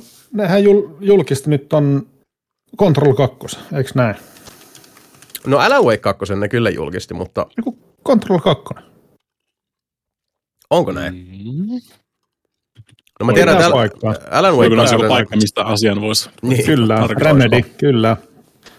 Mutta joo, tosiaan hei, 2 tota, jos haluatte mukaan uh, nelinpeliyhteisön näihin pelikarkeloihin ja haluatte vaikka tulla kokeilemaan uh, Rainbow Six Siege, joka on nyt lisätty muun muassa PlayStation Plus Extra ja Premium palveluihin, niin se voi sieltä sitten ladata, että jos haluatte tulla pettymään kanssamme, Sulla oli niin hyvä myyntipuhe, että vittu mä dellaan sen kokonaan nyt pleikkarista. niin dellaat koko pleikkari heidät ikkunasta. Ja tota, uh, tai sitten vaikka just Halo Infinityin, johon ehdottomasti haluaisin kyllä päästä pureutumaan. Hyvällä porukalla lähteä sinne vähän antaa kovenanti kyrpäjyrille isän Oho. käestä. Niin tota, uh, Discordiin vaan. Siellä, siellä, se, tota, siellä se hyvä meininki on. Uh, Pitää, pitää can, can confirm. Täällä on kuule 505 ja, ja tota Remedy yhdessä julkistanut, että kyllä se Codename Heron on Mhm. mm. Control 2. Näin on. Puoliksi, puoliksi, puoliksi Remedy jointti ja puoliksi 505 jointti, että elämme mielenkiintoisia aikoja, ystävät hyvät. Kyllä, ihan mielellään tota, Joo, siis Control mä, Story saisi lisää. mä en tunnetusti rakastanut kontrollia, mutta it was, it was, it was aiked, niin sanotusti. Se oli ihan jees. joo. Kyllä mä varmaan, kyllä mä varmaan voin ton Control 2 pelata, kun se tulee. No, mä dikkasin kontrollista ihan perkeleesti. Musta se oli loistavan erinomainen. Tarina ja maailma oli ihan helvetin jees. Kyllä, Mm, joo. se Se on oli, ihan oli oikein. jees. Maailma oli ihan mielenkiintoinen, joo, mutta se oli vähän, se, meni, se oli vähän turhan helppo meikäläisen mielestä. Niin, Eli se maailma. sä oot mikä osa tätä ongelmaa, josta tänäänkin on Niin. puhuttu moneen otteeseen. Niin, no, mutta se on, se, on tosi, se, on, se on tosi vaikea balanssi tehdä semmoinen, mikä on, se, mikä on sitten se niinku balanssi sen vaikean tai sitten niinku vaan liian helpon välillä. No näin se on. olisi niin kuin maailman paskin teräsmies? Tämä on liian helppoa. niin. Jotenkin pitäisi vaan vaikeuttaa tätä vitu elämää ja povereita. No, onhan, onhan siis tietysti meikäläisiä varten sitten on kaiken maailman tommoset itse aiheutetut Mm. ongelmat, että voi pelata tommosia challengerneja, pelkät, pelkät nyrkit of Warissa tai jotain muuta oli, sä olisit vastaavaa. oikeasti varmaan just niin teräsmiehellä, niin jos joku on just jäämässä vaikka jonkun helvetin junaalle, niin vaan, no hitto, mä koitan, koitan just viimeisillään, niin kuin vaikeutan tätä pelastusoperaation vaan. Niin siis tarkoitat, että mä oon Mm. Homelander, siis toisin sanoen. Sä oot Homelander. Niin. Siis jos, Niin. jos mikä olisi teräsmies, niin se olisi joka aamu vaan joku kryptoniittitamponi perseeseen, että, Niin että olisi. elämä on mahdollisimman vaikeaa. Hitto se on. Ei helvetti. Ei nyt, siis kyllä tässä nyt eroja kuitenkin näissä asioissa. Kyllä, kyllä. Leveleitä on, mutta joo, En, en, siis en, asia en, ydin en, on se en, mä- en, en, mä koita, en, mä koita, on monia. vittu. en mä koita vaikeuttaa niin kuin normaalia elämää niin ihan vaan sen takia, että se olisi niin kuin vaikeampaa, vaan niin kuin videopeleissä mä Nautit haasteesta. Se on, Niin, se on ymmärrettävää kyllä. Mutta tässäkin mielestä on leveleitä. God of Se on War- tää. Niin. Mm. God of Warkin olisi mennyt läpi jo todennäköisesti jo 15 tuntia sitten. Ois. päässyt niin kuin siis näin, näinkin syvälle tähän näin, mitä mä nyt oon tässä videopelissä, jos mä olisin pelannut tätä helpoimmalla. Se on on- New Game Plus kaikilla skilleillä, just toi vaikeusaste on oikein. Niin, se varmaan on tälleen jälkikäteen mm. ajateltuna, niin voisin kyllä ihan heittämällä suositella kaikille. Jos haluaa vähänkin haastaa, niin älkää valitko sitä Give Me God of Waria sieltä vaan vaikka askel taaksepäin, niin Mm. pääsee, pääsee paljon helpommalla. Ja jos se edelleen maistuu sitten, niin New Game Plussa, missä sä saat kaikki ne ö, armor, armorit ja skillit ja kaikki muut tämmöiset, niin se on ehkä enemmän tarkoitettu just sitä vaikeat vaikeasta vasten. Mutta tämä on sit myös, myös tämä, tämä ratkaisu olisi pitänyt tehdä jo 27 tuntia sitten. Nyt se on liian myöhäistä. Jos mä, jos mä nyt vaihan tämän vaikeusasteen helpommalle tästä ja vedän sen vaan läpi, niin se vaikuttaa negatiivisesti mun mielipiteeseen tästä asiasta. Hmm. Ymmärrettävää, We're, into, ymmärrettävää. we're in too deep, Kyllä, niin kyllä. sanotusti. Mutta joo, nyt on tota, ihan jännät äh, paikat myöskin sitten, sitten tota, äh, kun puhutaan syvyyksiin sukeltamisesta tässä, että se olisi kohta, kohta sitten, sitten meidänkin aika ottaa kynä kauniiseen käteen ja alkaa pähkäillä sitä Pikkuhiljaa, joo. vuoden pelien balanssia, että miten ne menee. Sitä on tässä, tässä tullut kerran jos toisenkin pähkäiltyä ja, ja Sebuhan se siellä pähkäilee, että mihin järjestykseen laittaa ne. Kuinka, ne kuinka monta niin videopeliä yleensä kerran niin. Mm. No hei, Kuinka- kuinka- lähtee kohta tulille, niin kyllä se top neljään pääsee. kuinka, kuinka monta, kuinka paljon käsien, käsien bodaamista ja paskalla käymistä laitetaan top 10. Niin Se onko on. ollut semmoisia jotain niin kuin hyviä, tosi hyviä kakkareissuja tänä vuonna? No ei. Se on hyvä Ah, kysymys. aika harmillista. Onneksi vuotta on vielä jäljellä, niin ehdit, Niin vielä on. sitten tota, paskantaa kunnolla. Mä Ja- ajattelin, mä ajattelin kanssa just pyhittää tuosta yövuorosta nyt sitten jotain taukoja siihen, että rupeaa pikkuhiljaa kasaamaan sitä top 10 tältä vuodelta. Joo, mä oon kaukaa viisa, viisastunut onneksi sen verran, että mä merkkailen tota, kännykän tonne, tonne tota, muistilistalle pitkin vuotta. Aina niitä Niin. tapauksia sit sitä mukaan, että pysyy jotenkin kärryillä, koska sit muisti on niin huono, että helposti sitten vaan joku, joku tota, jättäytyy pois ennen pitkää. Mutta Se muistakaa, on, se on, se klassinen, klassinen kaivaa vaan tuon tota, uh, All Games Released 2022 Wikipediasta listan ja sitten vaan laittaa, mä laitan yleensä ylös vaan ne kaikki, mitä mä oon pelannut sinä vuonna. Mm. Sitten tietysti chiikaa noi, tota, mitä on striimissä tullut pelattua, että mitkä niistä on sitten niinku, tota, sopivia. Ja sitten mä rupean vaan pikkuhiljaa ränkkäämään siitä niin sitten kunnes päästään siihen top 10. Ja sitten alkaa se varsinainen U-gameinen, että mihin järjestykseen tämä top 10 sitten tulee menemään. Mm-hmm. Niin, se on, se on vaikea laji, mutta tota, sitähän se, se aina sitten tuppaa olla, mutta emme anna, on. sen, emme anna sen häiritä tai haitata. Ja muistakaa rakkaat kuulijat, että nelinpelin top 10 ei olisi nelinpelin top 10 ilman teidän mukana oloanne, joten nelinpeli.com, nelinpelin Discord, nelinpelin somekanavat, sieltä löytyvät sitten akuutit linkit ja ohjeistukset ja joulukuun 9. päivään asti on aikaa äänestää, joten muistakaa langettaa äänenne sitten teidän mielestänne vuoden parhaille peleille, koska teidän ja meidän yhteisvaikutuksella syntyy sitten se nelinpelin definitiivinen top 10 vuodelle 2022, jota kaikki mediat, No. julkaisijat, pelaajat, pelien ystävät, pelien vihaajat ja pelit itsessään myöskin itse tietoisuuden saavuttaneena odottavat, että me sen kerromme, mikä oli paras vuonna 2022. Kyllä. Ja tätä, tätä kuunnellessani tämä mun itse aiheutettu God of War-loma on nyt ohi, että striimit pyörii taas. Aivan hyvä, Vedetään, aivan hyvä. vedetään Oho. kolmarin, kolmarin kanssa se Elden Ringi läpi tässä näin. Ja sen jälkeen ruvetaan katselemaan sitten, että mikä on, mikä on semmoinen niin siis kuuminta, kuuminta hottia just tällä hetkellä. Ja joku seuraava. Ehkä, ehkä voisi vihdoinkin vetää ne Hitmanit loppuun. Mulla olisi enää yksi Hitman-peli pelaamatta. Pari, pari Devil May Cryta käytännössä jäljellä ja Silent Hill 3, mutta siihenkin voisi pit, pit, pit, pitkästä aikaa nyt sitten lähteä, niin voisi jatkaa sitä, sitä sarjaa. Kyllä. Jossain vaiheessa sitten, kun, kun saan aikaiseksi ja mitään niin kuin päivämäärää tai, tai vuosilukua en sille, sille tota, mm. Tässä lähde lupaamaan, mutta, mutta tota, uh, siellä on The Quarry sekä Resident Evil 8 odottamassa ja nämä sitten jossain vaiheessa striimailen, mutta, mutta tota, en uskalla sanoa juuta tai jaata siitä, mutta, mutta tota, mikä pitää meillä äh, striimilippua korkealla, niin kyllä siellä sitten aina No. sattuu ja tapahtuu, mutta jossain vaiheessa sitten mäkin tuun sinne taas huutelemaan vittu saatanaa ja, ja tota, Mm. juoksemaan seiniä päin. Kattele, kattelemaan peniksiä. Kyllä. Kikkeleitä katsomaan siis.